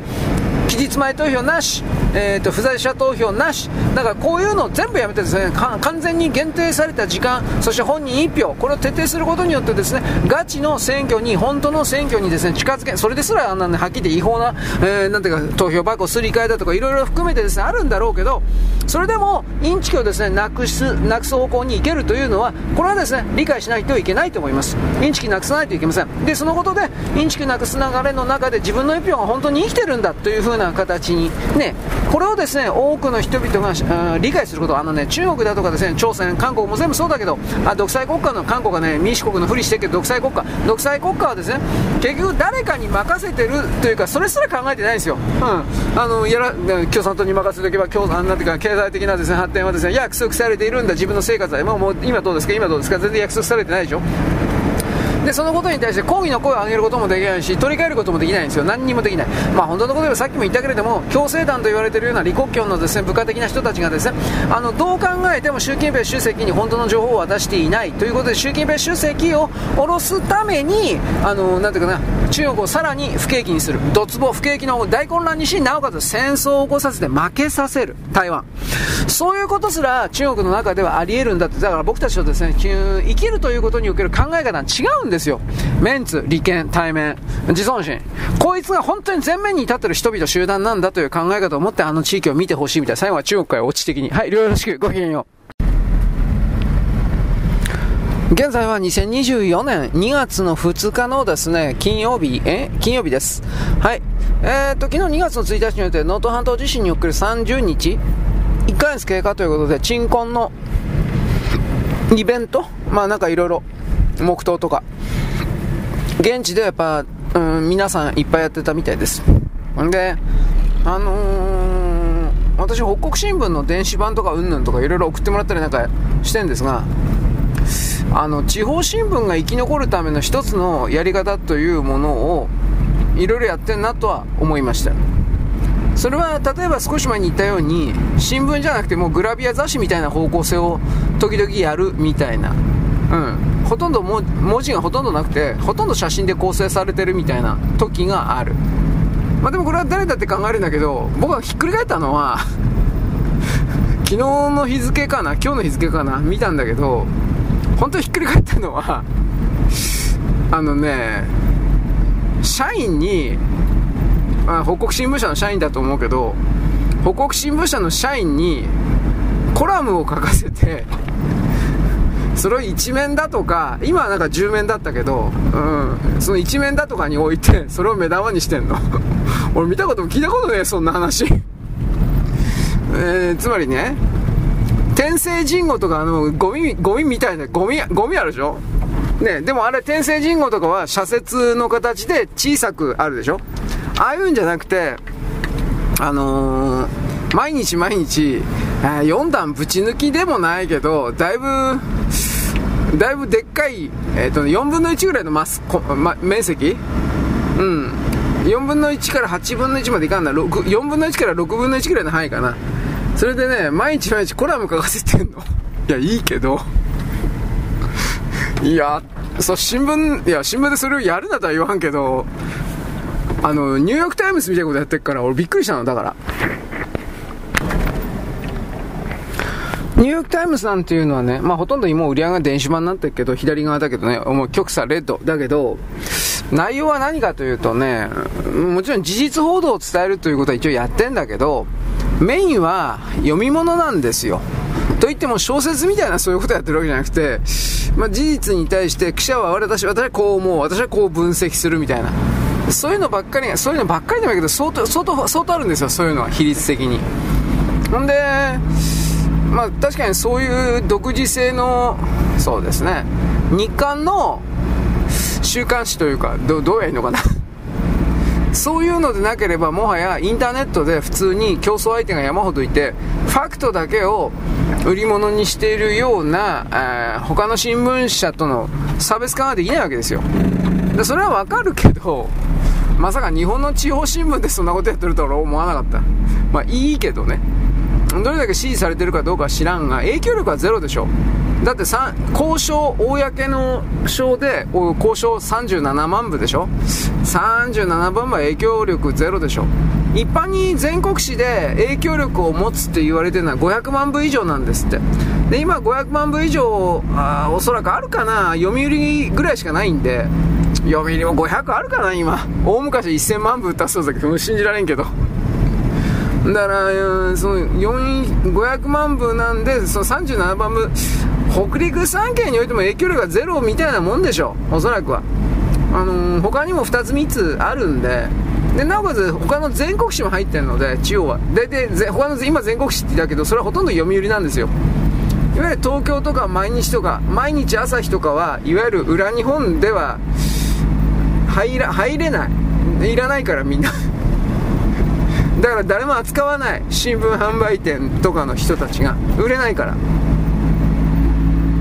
だからそういうのを踏まえた時にうーんまあ、生き残りのためにいろいろやってるのかなと思ったんですが、まあ、これはここまででそのコラムの記者が毎日当たり前なんだけど石川の人なんだと思うけど毎日被災地、えー、輪島とかいろいろ入ってんですよ。ほんで現地報告やってんだけどそのコラムだけじゃなくてもちろん普通の記事も書いてるんだけどその中ですごいああ確かにという指摘してたんです。その指摘は何かというとそもそも能登の北半球の珠洲市とか輪島市とか、ね、輪島塗とかいろいろあるけどそういうところは昔から石川県の中でも孤立していたところであると。でえっとね国道259号線って書いてあったけどこの国道259号線とあともう1本あったかな。その道路がなかったらそもそも終わってる地域なんだと。流動性というか物流ないできないから。それぐらいに隔絶されてる地域に住んでるからそれらの人々は百姓たちは主に基本的には何でもやらないと生きていけないいいんですって。だから何でもって今何言ったかというと田んぼもやれば畑もやれば漁もやればあ魚取りね。漁もやれば釣りもやればあとちょっとした幸運機をな幸運機運転するだとかあと幸運機直すだとか。そういうのもまあなんか仲間同士で多分教え合うんですかね。俺分からんけどあの基本的に簡単なもんは一通り全部あの辺のところに住んでる男どもで56070の男どもは基本的に全部できる、まあ、全部は大げさか、でも基本的に大体のところはできるんですって。というか、できなければ、あの生きていけないから。なんか壊れたっつったって誰も来てくれないから、直してくんないし。そういう形でサバイバル能力的なものは少なくとも他の地域と特に都市部なんかと比べて話にならんくらいに何でもできる人がいるんで助け合ってまた1人で自立ですね1人でなんとかしのいでる。だから、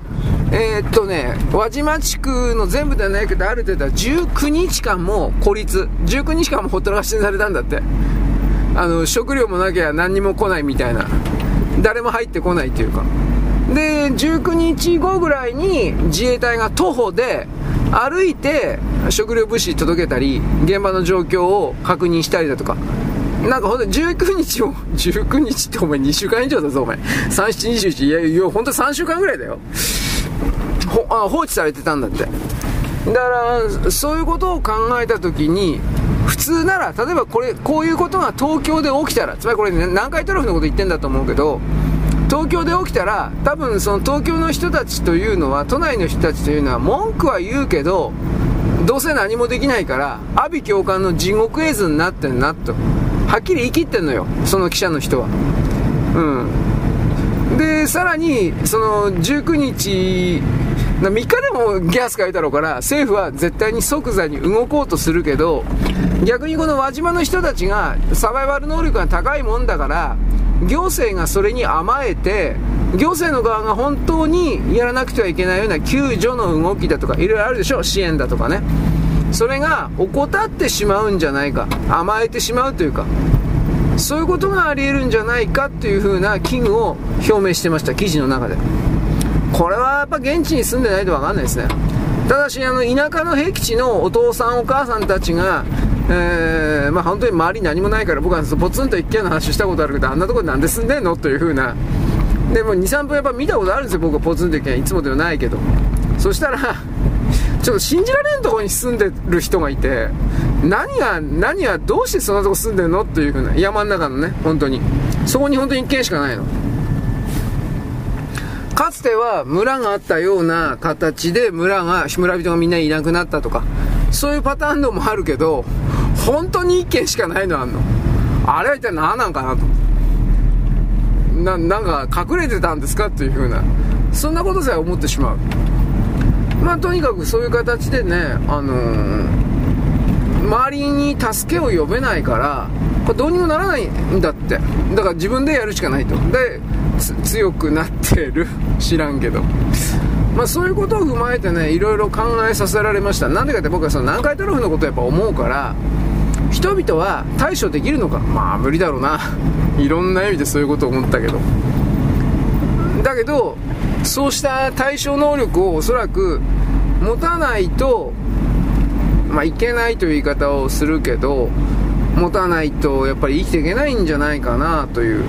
これをやっぱり強く思いますよ。あの今回の能登地震でいろいろね情報は出てきたけど。まあ南海トラフで何度も言うけどあの富士山はおそらく本当に爆発あ噴火爆発じゃないか。噴火するんですよ。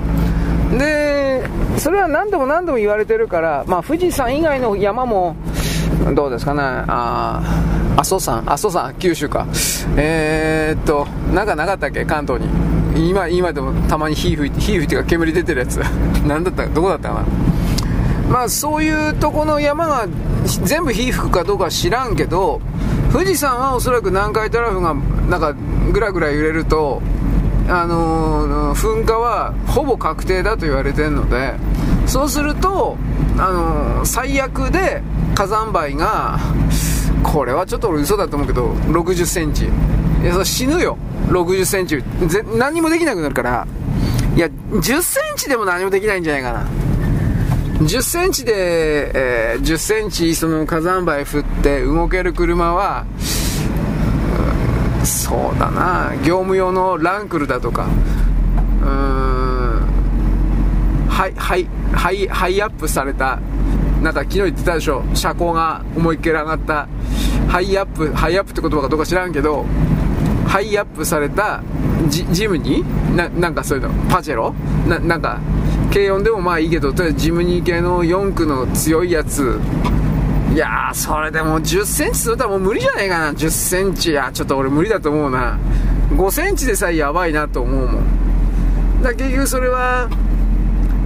チェーン？チェーンとかしてもいやーチェーンとかしても無理じゃねえかな。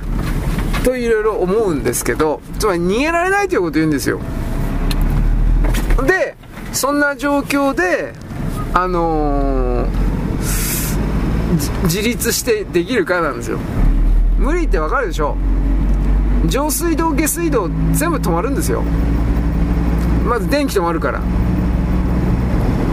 でいくら備蓄がとかって言ったところでいやどうかな。まあ一般にはね1週間ぐらい持ちこたえれば普通は都市部においては自衛隊とかそれらが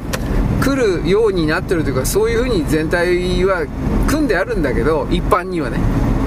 だけど前にも言ったけど南海トラフって例えば東京なら東京だ東京神奈川とか千葉だとかだけのことじゃなくて太平洋湾岸、えー、場合によっては東北の方からずっと下がってて中京地区の紀伊半島の四国ぐらいまであと九州まで行く。あの辺が全部震度567までいくかな、まあ、567ぐらいで一斉におかし揺れるんですよ。それはこんなそんな広範囲な地震に見舞われていえただ1箇所だけを自衛隊に来てくださいみたいなことはこれ無理だわ現実の問題として。でそういうのを見越してまあこの前中国か。中国は南海トラフ起きた中国はきっと侵略計画を持ってると思うんですよ。現実の問題として。だから日本本土に対する本土上陸までやるかってそれはちょっと考えにくくてうん尖閣沖縄。うん沖縄じゃ尖閣ぐらいかな。わかんないけど沖縄もやるかもしれないけど。あと尖閣の周辺の島々。これにおける上陸作戦はやるかもしれない。それぐらいだったら。だからそこまで想定してんのかなっていうのは日本の自衛隊とかなんか多分それはやってないんじゃないかなと思うんですよ。まあ、そそんな大げさなね起きるかどうかもわからないことに関して常に考えたらそれこそ時間とエネルギーの確かに無駄ではありますから。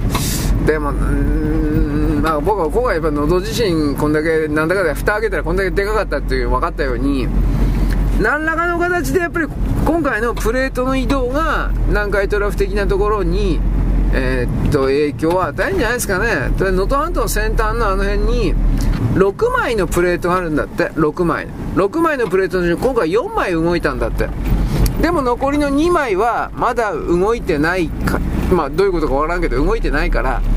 それが動いた時に再び大きな地震が起きるんじゃないかとは言われてるけどこれはまあ結局言ってる人も素人なんじゃないかなと思うんでね。6枚プレートを近接してあって4枚がずれてしまったらそれでたった2枚がさらにずれるというかそのためのエネルギーを持ってるとも思えないけどね僕の見方からするとね。まあだからそれはためにする論議というか怖い怖いさせることで何らかの利益を得ようという風な人たちはきっといるんだろうなとは思う。まあ一応日本も防災計画的なそれは一応きちんと立ててると思うんだけどね。まあとりあえず岸田さんは今回の能登半島地震の収束というかそれをまあ前にも言った自分の政治的ポジションをアップさせるだとか。あとはまあ森さんね森首相の地元だからここで恩を売っておくという露骨ですよね。僕本当に実はそんなように見えてんだけど。でもまあどうであれ結果的にこれだけの被災者に対してお金、まあ、特にお金ですね。公的補助。そうしたものが出るような体制をスピーディーに組んだということそのものはまあ評価するべきですよ。裏に下心があったりあるだろう。から森さんの地元だからだよ。はっきり言うけど。だからそこを捉えた時にですね。うん。それでも今回のこの動きが何らかの日本政府としてのですねノウハウとして一つ何かが構築されればいいけどなという言い方しかできないです。まあ金沢県庁にですねとりあえずえー、っと災害プロジェクト特別チームか。なんかそんな形での各省庁を横に渡った断じた横断したいろんな人たちが集まってで徹底的になんか復旧計画というかやってるという200人以上だったかな。うんまあそれいいけど能登半島沖のね今回の地震はね僕南海トラフ何度も言うけどこれにね、多分ね、役に立つんですよ。どういう意味かというと、ライフラインとかインフラが、つまり道路が完全に寸断された、孤立、孤絶したような状態の人々を、どうやって助けていくのかということのノウハウの構築になるんですよ。311と違うんですよ。311は確かに揺れたし、津波もひどかったけど、道路は残ったというか、道路は割と早く復旧できたんですよ。だからあっという間に復興あ,、まあ、あっという間だな。あっという間に復興できたんですよ。アメリカ軍がもう山ほどこのアメリカ軍が山ほど働いたっていうことに関してはなんか本当に伝えられてないよね。確かに自衛隊の人もすごく苦労したというか頑張られたのはいい分かるんだけど実はそれは頑張られたと思うけどとんでもない高い技術とノウハウで福島及び東北近辺のインフラの回復であるとか、いろいろ道路のね、回復であるとかやったのは、米軍なんですよ。これを、つまり米軍は世界最強の軍隊だから、世界最強の土方でもあるんですよ。これを、あのー、きちんと認めるということができなければ、やっぱり軍隊における力のリアルというものが、ちょっと、あのー、わからないんじゃないかな。分かりにくいじゃなくて本当に分からないんじゃないかなうんだからそういう形でねあの南海トラフもおそらく平地の地震ではあるけど狭い範囲だったら考え方として311の福島みたいな形で復興計画的な何かをですね立てていきゃいいけどさっき言ったようにものすごい広範囲広い範囲で地震が起きてっていう風になるんだったら結局これはあののと今の能登地震と一緒でおそらく道路であるとかそれはもう完全に寸断されてどうにもならなくなっていてでなおかつすごい広範囲だからいろいろな、まあ、建築土木産業的的な人たち。これは自分の地元のことで手一杯だしそれすらできるかって言ったらできない可能性は高いんですよ。だからその孤立した孤絶した状態で、えー、どれだけのですね復旧とか救済とかができるかということにおいて今回ほど格好なデータ取得の場はないという言い方を、まあ、やっぱこうせざるを得ないですね。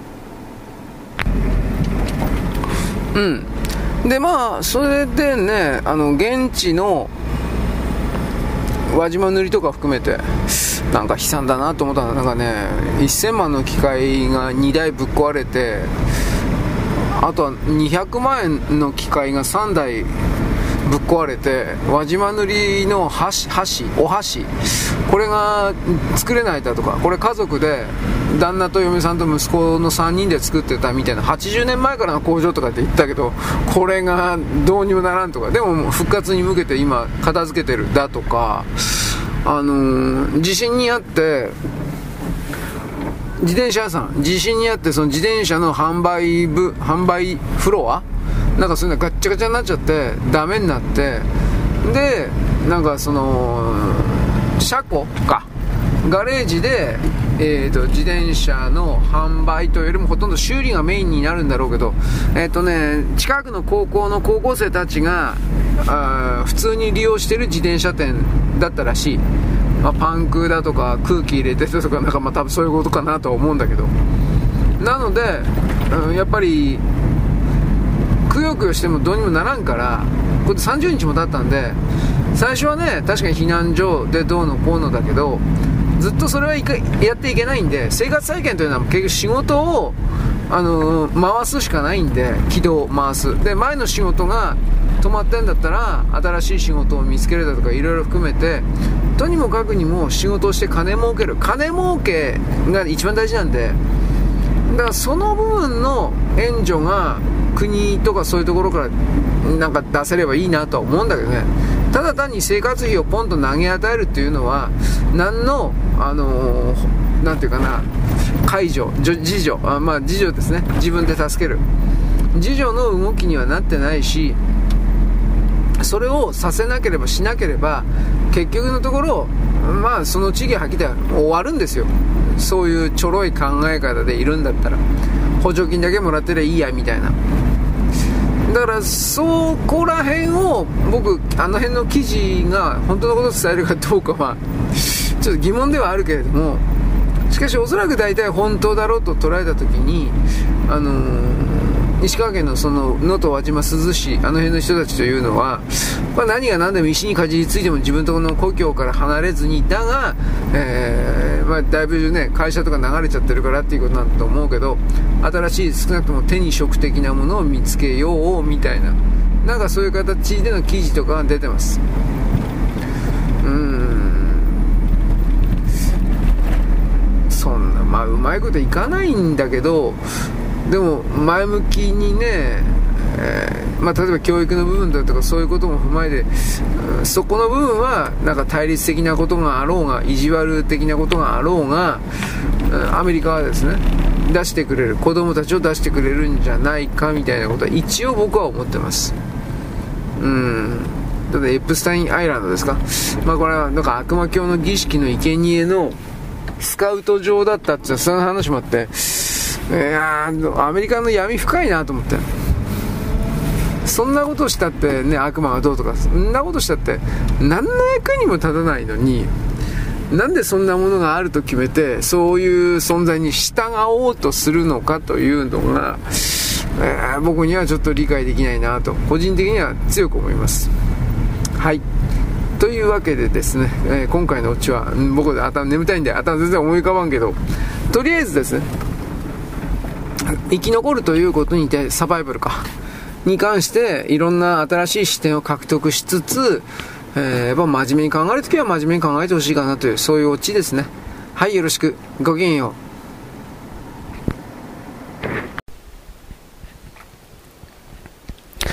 現在は2024年の2月の2日のですね、金曜日であります。私、先ほどですね、おはがきちらりと読んでおりましてですね、まあ、ぶっちゃければトランプ大統領というものが出てきたとしてですね、日本の中で、えー、っと、第1期政権の時のトランプ大統領の時のような動きを期待しているような、ただ単純にアンチ民主党というか、そういうことをやってるような人たち、アンチバイデンわかんないけど、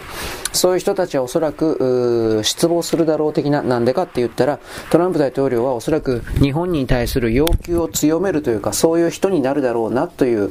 まあ、敵になるという言い方、敵というか、まあ、厄介な存在になるみたいな表現でしたね。まあ、それは僕は間違ってないと思います。そうなると思います。それはなんでかって言ったら、トランプ大統領はこれからその、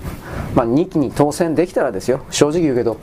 あの、不正選挙は当然あります。ないわけやない。不正選挙当然あって、なおかつ、えー、っと、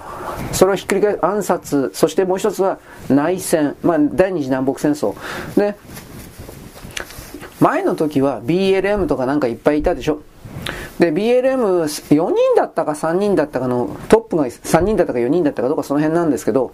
そのうちの半分ぐらいが半分を超えたんじゃなかったかな。5人いたとして3人が裏切ったというか、トランプさんの側についたというか、なんかそんな状況になってる。少なくとも今のところは、これからは知らない。どこれからもずっとそうかと言ったら、それはわかりません。ただ、とにかくその、具体的にわーわーと騒ぎ立てるような実行部隊が、えー、っと、まあ、公開情報しかわかんないけど、それを信じていいなら、あん、あんまりいない。すごすごくいないとは言えない。あんまりいない。で、じゃあ、それらの、あの、わーわーと騒ぎ立てる内戦だとか、デモだとかって騒ぎ立てるような人間をどっから持ってくるのか。そのために自称バイデンは、あの、国境線を緩めて、700えー、この3年間で700万人の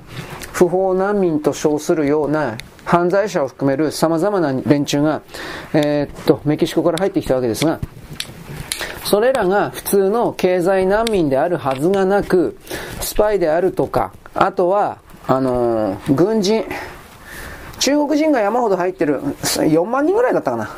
分かってるだけで入ってるだとかそういう報道はまあちょっと去年の段階で出てましたがもっと多いでしょうね。で、それらは中国のこの圧政、あの、先制独裁を嫌がって、メキシコ経由で自由を求めて、えー、アメリカに入ってきたということになってるけど、それらが人民解放軍の兵士であるという可能性をまず言っておきます。まあ、本当はその民間人として入ってきたのか知らんが、いざとなったら、その中国共産党の命令のもとに動く人々というふうに、一旦捉え直した場合は、それははっきり便衣兵です。あ便利の便に衣服の衣に兵隊、えー、日中戦争の時に日本はこれに本当に苦しめられました。テロリストです。だから軍服着ずに軍人の格好をせずに武器を持ってその相手を殺しまくるというのはこれはテロリストなんですね。そのテロリストというのは、えー、見つけ次第射殺していいんです。戦争の時は。あの逮捕したり捕虜に取ったり、ね、そういうことはしないでいいんです。見つけ次第殺していいんです。あの、交戦状態にあるんだったら、A 国と B 国が交戦状態にあって、A 国と B 国の兵、兵隊がきちんとした格好で兵士の格好してやってるんだったら、捕虜を取るだとかなんかそういうことはやらないがんが、例えばこの B 国の兵士が便衣兵という形で、えー、っと、それを守らない。普通の市民の格好してるんだけど、鉄砲を隠し持って日本の兵隊を殺しまくるみたいなことをすれば、それはいわゆる、えー、ジュネーブだったかな？ジュネーブ国際協定だったかな？まあその戦争にもルールがあるんですよ、やり方の。その戦争のルールを守らなかったということで、基本的には殺していいんです。テロリストだから。テロリスト、僕はあのテロリストに人権がないっていう言い方をよくしますが、それは結局こういうところから来ています。だから何でもかんでもありだったら、あのー歯止めが効かなくなるので、それこそ本当に毒ガス使うだとか、細菌戦争、ウイルス使うだとか、中国使ってきたでしょ？僕はあの COVID-19 というのは、中国が、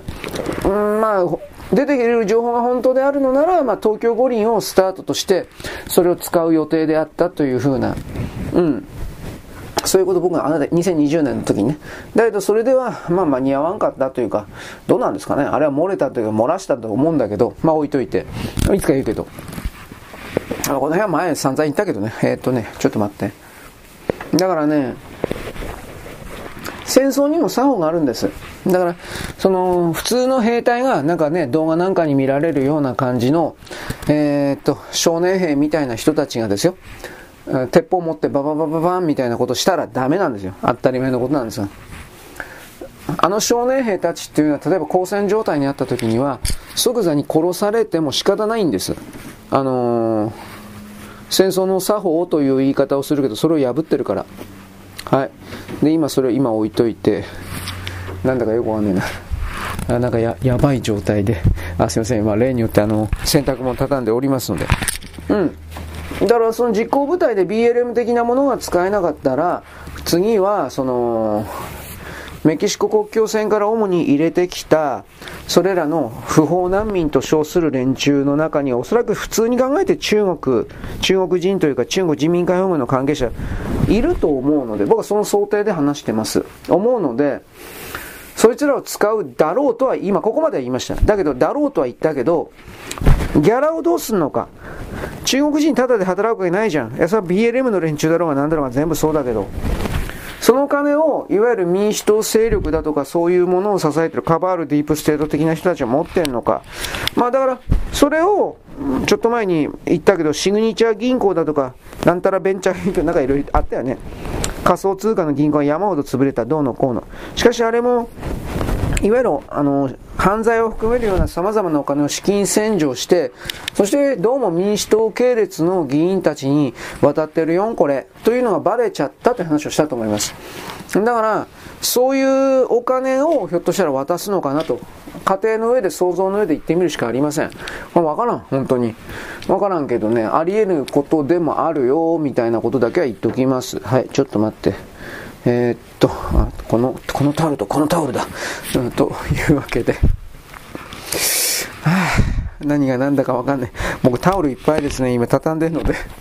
順番というか、ね、あるんですよ。タオルの順番。序列ですか？差別で、いや、差別じゃないけど。えー、っとね、だからとにかくですね、その、内戦を起こしてまで、まあこれのことをセカンド、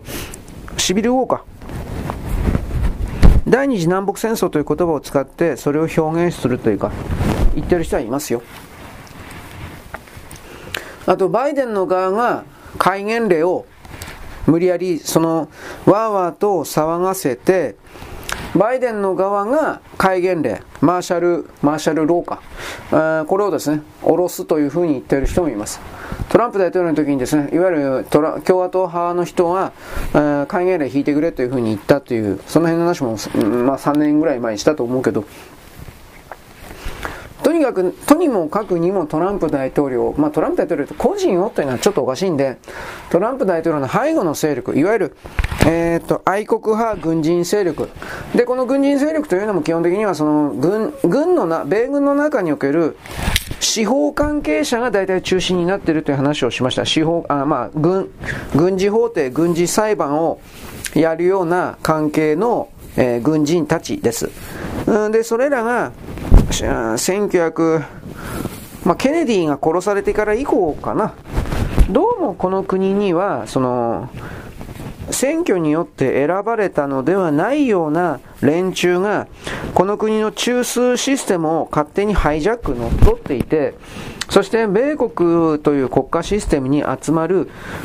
まあ、税金とかはまず公金、公補助金の形で泥棒しているのと同様に、意図的に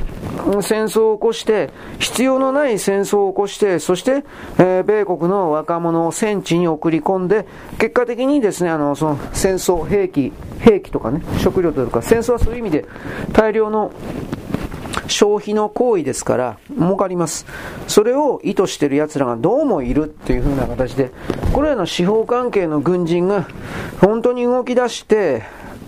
えー、60年、70年としても、今30年、50年、まあ大体60年ぐらい戦ってきたって話なんですが、まあ多分そうでしょうね。そういう形で、最後の決着というか、蹴りをつけなくちゃいけないという、暗闘が、裏の戦いはあったみたいな。うん。まあ、で、結局これは、米国の軍人勢力の中にどこと繋がってんのかっていう、複数の勢力と繋がってるけど、大体それはヨーロッパと繋がってるっていう風な、あと中国の王朝関係に繋がってるだとか、金でね、あとバチカン、バチカンとバチカンと英国はね、このこういう話をするときは、大体同じもんだと捉えていいんですよ。正確には英国の中にも、えーまあ、悪魔教的な人とそうでない人がいたわけで、いるわけで、で、悪魔教的な人はどこにいるの？アングリカンチャーチの中の一部にいるんですよ。うん、そういう言い方をします。だから僕は、800年、900年前にヨーロッパの中で実際に支配を行ってきた一大勢力は誰かといったら王様、貴族、宗教関係者、軍人たち、そしてそれにお金、活動費を貸していたユダヤ金融商人たち、で、偽偽物ユダヤたち、まあこれあの、えー、その偽物ユダヤって誰ですかって言ったら、ちょっと待ってね。フェニキアとかカルタゴたちの人食い土人たち、実際に人間を殺して食べていた奴ら。で、そういうものの習慣のコピーが、まあ中国に伝わって中国人なんかに本当に何もないから、自分たちのその種族のあ一族の結束のために人間殺して食ってただとか、まあそれ以外に、そもそも中国っていうのは農産物を含めて何も取れないところだからそうせざるを得なかったんだけど、と私は大体判断しておりますが、まあいいや、それきりがないんで。というわけで、そういうトランプ大統領の2期目を阻止するための徹底的な妨害運動は起きるだろうと私は見ます。で、その状況下で、まあ、何が起こされるかですね。そういうのを、まあ、今の段階で掴んで理解しておかないといけない。僕たち外国人だから、アメリカからすれば、外国人だから、アメリカの中でこれからそういう非道な動き、つまり僕たちは民主主義体制の国家の内部に生きている存在なんですが、この民主主義、民主体制の根幹を揺るがすような、えー、まあ、かつての西部劇なんかにおける強盗団だとかいるいるでしょう。ああいうのが背広を着て、えー、なんて、なんていうかな。背広を着てハイブリッドカーに乗ってるというだけであって、精神的構造はそれらの西部劇開拓時代のあれらと変わんないような人たちが実際に生きていて、で、もっともらしい顔で今でも奪っているというこの理解を本当はどうやっても持ってほしいんですが、今これそれ言っても始まらんから、はい、ちょっと待ってタオルを順番に、これで。大枠のアウトラインだけでも知っといて、で、僕はいつも最悪のことを常にあなたと違って根性腐ってるので考えてますから、あのー、不正選挙、不正選挙起きるんだよみたいな。おや、起きるでしょ。トランプ大統領負けるんだよみたいな。本当は負けないと思うよ。まともな人間だったら。俺もそう思うんだけど、それでも最悪のこと考えるんですよ。2020年俺負けないと思ったら負けたんだもん。だってトランプ大統領。あの時にドラドミニオンのことまでうすうす出てたけど、衛星回線使って外国まで使ってるなんてことは思わんかったもん。正直言うけど。だからそういう意味における隠し玉的なものはきっとあるとは思うけど、あの、衛星回線とドミニオンとかその辺のやつ、外国のやつ、こいつを、あの、分かっていて泳がせていたという説もあるけど、これ分からんのだよ。正直言うけど。ただ、米軍が、ドイツのハンブルグとかの辺にあるような米国大使館の中にあったサーバーを抑えたであるとか、うんぬんかんぬんはおそらく本当だろうなと思ってる。トラフィック量をですね、調べた人がいるんですよ。通信量を。そうすると、その2020年の選挙以降、21年、22年において、ドイツであるとか、あの香港であるとか、特定の方向に向かっての通信量の増減というものを調べた人がいて、多分それサーバーなくなってんじゃないのだとか、そういうことを言ってる人はオーストラリアの人だったかな、いるんですよ。まあわからない、これは。いや、わかるわけないだろ。なんで俺が分かってないわ。わかるんだったら、こんなことも金、このか、どうですか？有料、有料情報ですよ。お金払ってね。ってやるよ。わかんねえんですね。わかるわけねえだろ、お前。でもまあそうじゃないかなと勝手に思うわけで、まあだいぶ、はしょってですね。その、米国のトランプ大統領が登場するということを破壊するために米国で内戦的なものを仕掛ける、仕掛けられたとするんであれば、米国の力も徹底的に破壊されるという言い方になります。まあ、で、その、米国だけが一方的に壊れると、うん、やっぱり中国、ロシアがドコーンと出てくるので、それを許さないという形で中国の経済の崩壊がもう1月1日以降始まってという言い方をします。で、ちょっと前に空売り禁止やったでしょ、株式のね。さらにさらにひどくなってます。逆にあれ悪い手だなと思ったけど、中国人の中国国民に全部付け押し付けるつもりだからあれやったんだなということも、この2014年か15年の時のあの、上海の株式の暴落の時と全く同じ考え方やってるから、まあ、ひどい目に遭うのは中国国民です。あと、親中派と言われてる人たちね。日本でどんだけいるか。えー、中国、あのー、具体的にはね、外国の投資家ファンドっていうのは中国の株式市場からものすごい勢いで消えてきました。去ってきた。退場、バック。あのー、外国ファンドの中国の株式市場からの脱出というのはエクソダスですね。続いています。今でも、この瞬間でも。1月の段階で30日間で2900億ドルが中国から逃げました。流れ出ました。株式とか売ったり、まあ売った形で、とにかく逃げた。2024年の1月だけの、30日間だけの、31日間だけの集計で、中国の株というのは全体で10.9%、まあ、全体で11%ダウンしました。で、香港の株だけに限って言えば9.8%、まあ10%下落しました。つまり、すべての株式が平均でだいたい10%から11%額面よりも下がったわけです。だからサウスチャイナモーニングはですね、2月1日後はこれを言ってます。これをですね、最も強烈で、また最も長い株式市場の停滞となるだろうと書きました。そんなもんですみません。だってまだそこについてないんだもん、何度も言うけど。鍋の底が割れたとか言う、言うでしょ？鍋の底についてないんですよ、だから。鍋の底ついてないんだから割れようないでしょ？まだ。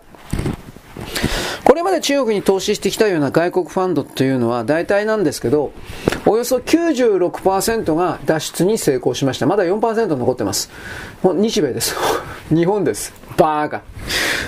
まあまあまあまあ、日本にもいるんですよね、バーガー。親中派と言うんだけど、逃げられなくなってんだろうなと思うけど。で正確にはこの金融投資家だけじゃなくて、実物の工場を置いてるような人たちが逃げられない。うん。はい。まあ、96%は逃げてます。で、中国の当局が、共産党が国内の中国人の投資家に株を売るなと命令、空売りは禁止と命令、そして株を買えと命令、さらに BYD の電気自動車の株を買えと言いました、命令。で、さらに BYD の車の実際の車を買えと命令しています。中国国民の貯金通帳は全部調べられていて、例えば500万円の貯金あったら、お前 BYD 買えるな、買え。という、こういう命令が来てます。今のところ命令だけだけど実際に買わなかったら逮捕が出るとかそういう風になっていくと思います。本気で。今は命令だけ。で、命令に従わなかったらおそらく、まず第一段階は彼らは社会信用システムというあの、ポイント制で、えー、音、音点だとか、なんか利点、えー、利益を得てるから、そのポイントを削られるだとか、そのポイントにおける順番をへ、あの、下に下げられるだとか、そういう嫌がらせ。で、その後はもう逮捕になると思います。個人財産を没収する流れに今年はもっとさらにさらに行くでしょう。で、僕その2024年の流れの中で今度は中国の国外に逃げている中国人たちに対する帰国命令が出るかどうかということをじっと見ています。帰国命令を出して中国で、えー、金を没収されるという流れです。で、もしその帰国命令が出ない流れだったら、えー、っと、中国の外に出ている中国人たちの国外の、中国外の財産を勝手に凍結するだとか、えー、アメリカだとかカナダとかいろんな外国の金融機関に働きかけて、それらの中国人の個人資産であるとか、えー、っと、不動、えー、か、なんていうの？企業の資産か。それを中国政府の通達によって、えー、凍結してくれという依頼だとか、いろいろやると思います。で、そのために法律をえー、もうできてるんですけど、戦争の時はそういう個人財産とかそういうの全部含めて凍結だとか、国が没収するだとか、まあ共産党が没収するだとかできてんだけど、それをさらに巧妙に逃げられないように法改正の動きをすると思います。愛国者法できたでしょ？あれが僕その第一段階と思います。愛国者法の後に次は国民は中国共産、中国ではなく中国共産党を支えなければならないということで全部差し出せというふうな、そうした法律を多分作っていくと思います。まあ、例えば BYD を買えというふうになってて、で、昨日ちらっと出てたけどね、BYD が世界最大の自動車輸出国になった、あ中国が。でも、投資家逃げてるんですよ。この意味を考えないといけない。BYD のですね、あのー、夢というもの、つまり世界支配。これどう考えたって壊れました。壊れてます。テスラが続くでしょ。僕はテスラもやばいなと本当に思ってるんだけど、1月だけで14.5%下落、ダウンです。これまだまだ下がります。去年の段階で電気自動車が上り流でありまして、ブームが絶頂の時に306.13ポイントだったんです。BYD 電気自動車会社は、中国の。で、1月31日の終値というのは、その306.13ポイントからガガッと下がって170.3ポイントです。はい。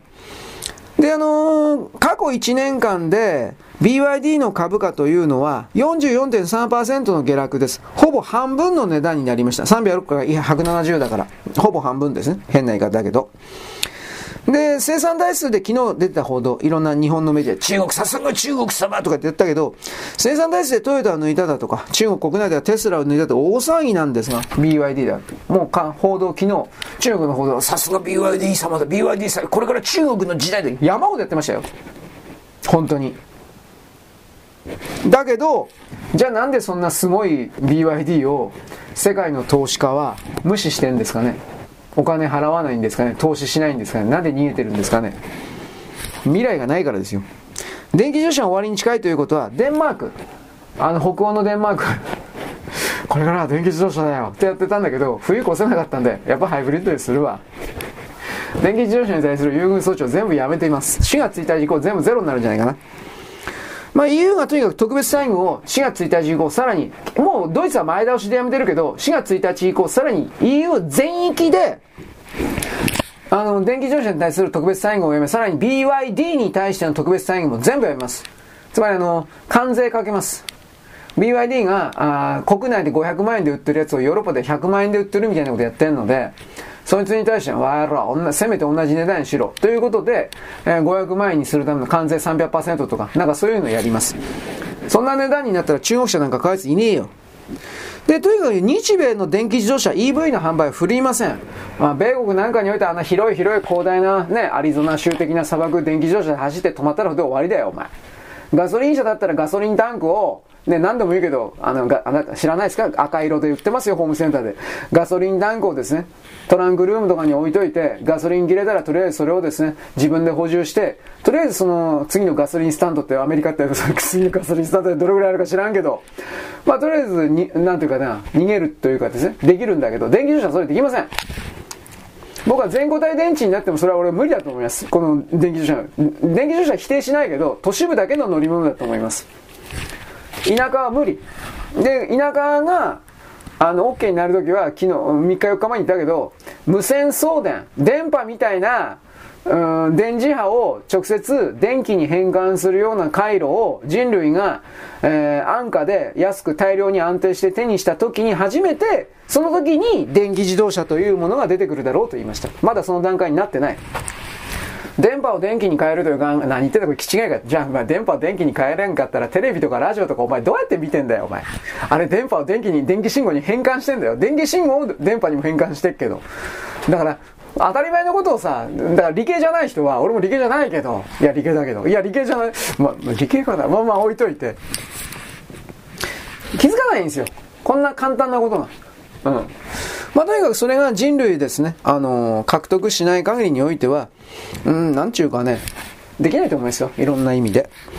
というわけで、え人類の未来ですね、全然暗くなくて僕は明るいと思ってるんだけど、人類のその明るい未来を妨害してる奴がいる。この言葉は使ってもいいでしょうね。で、この妨害してる奴を徹底的に排除しないといけない。あどっか行って、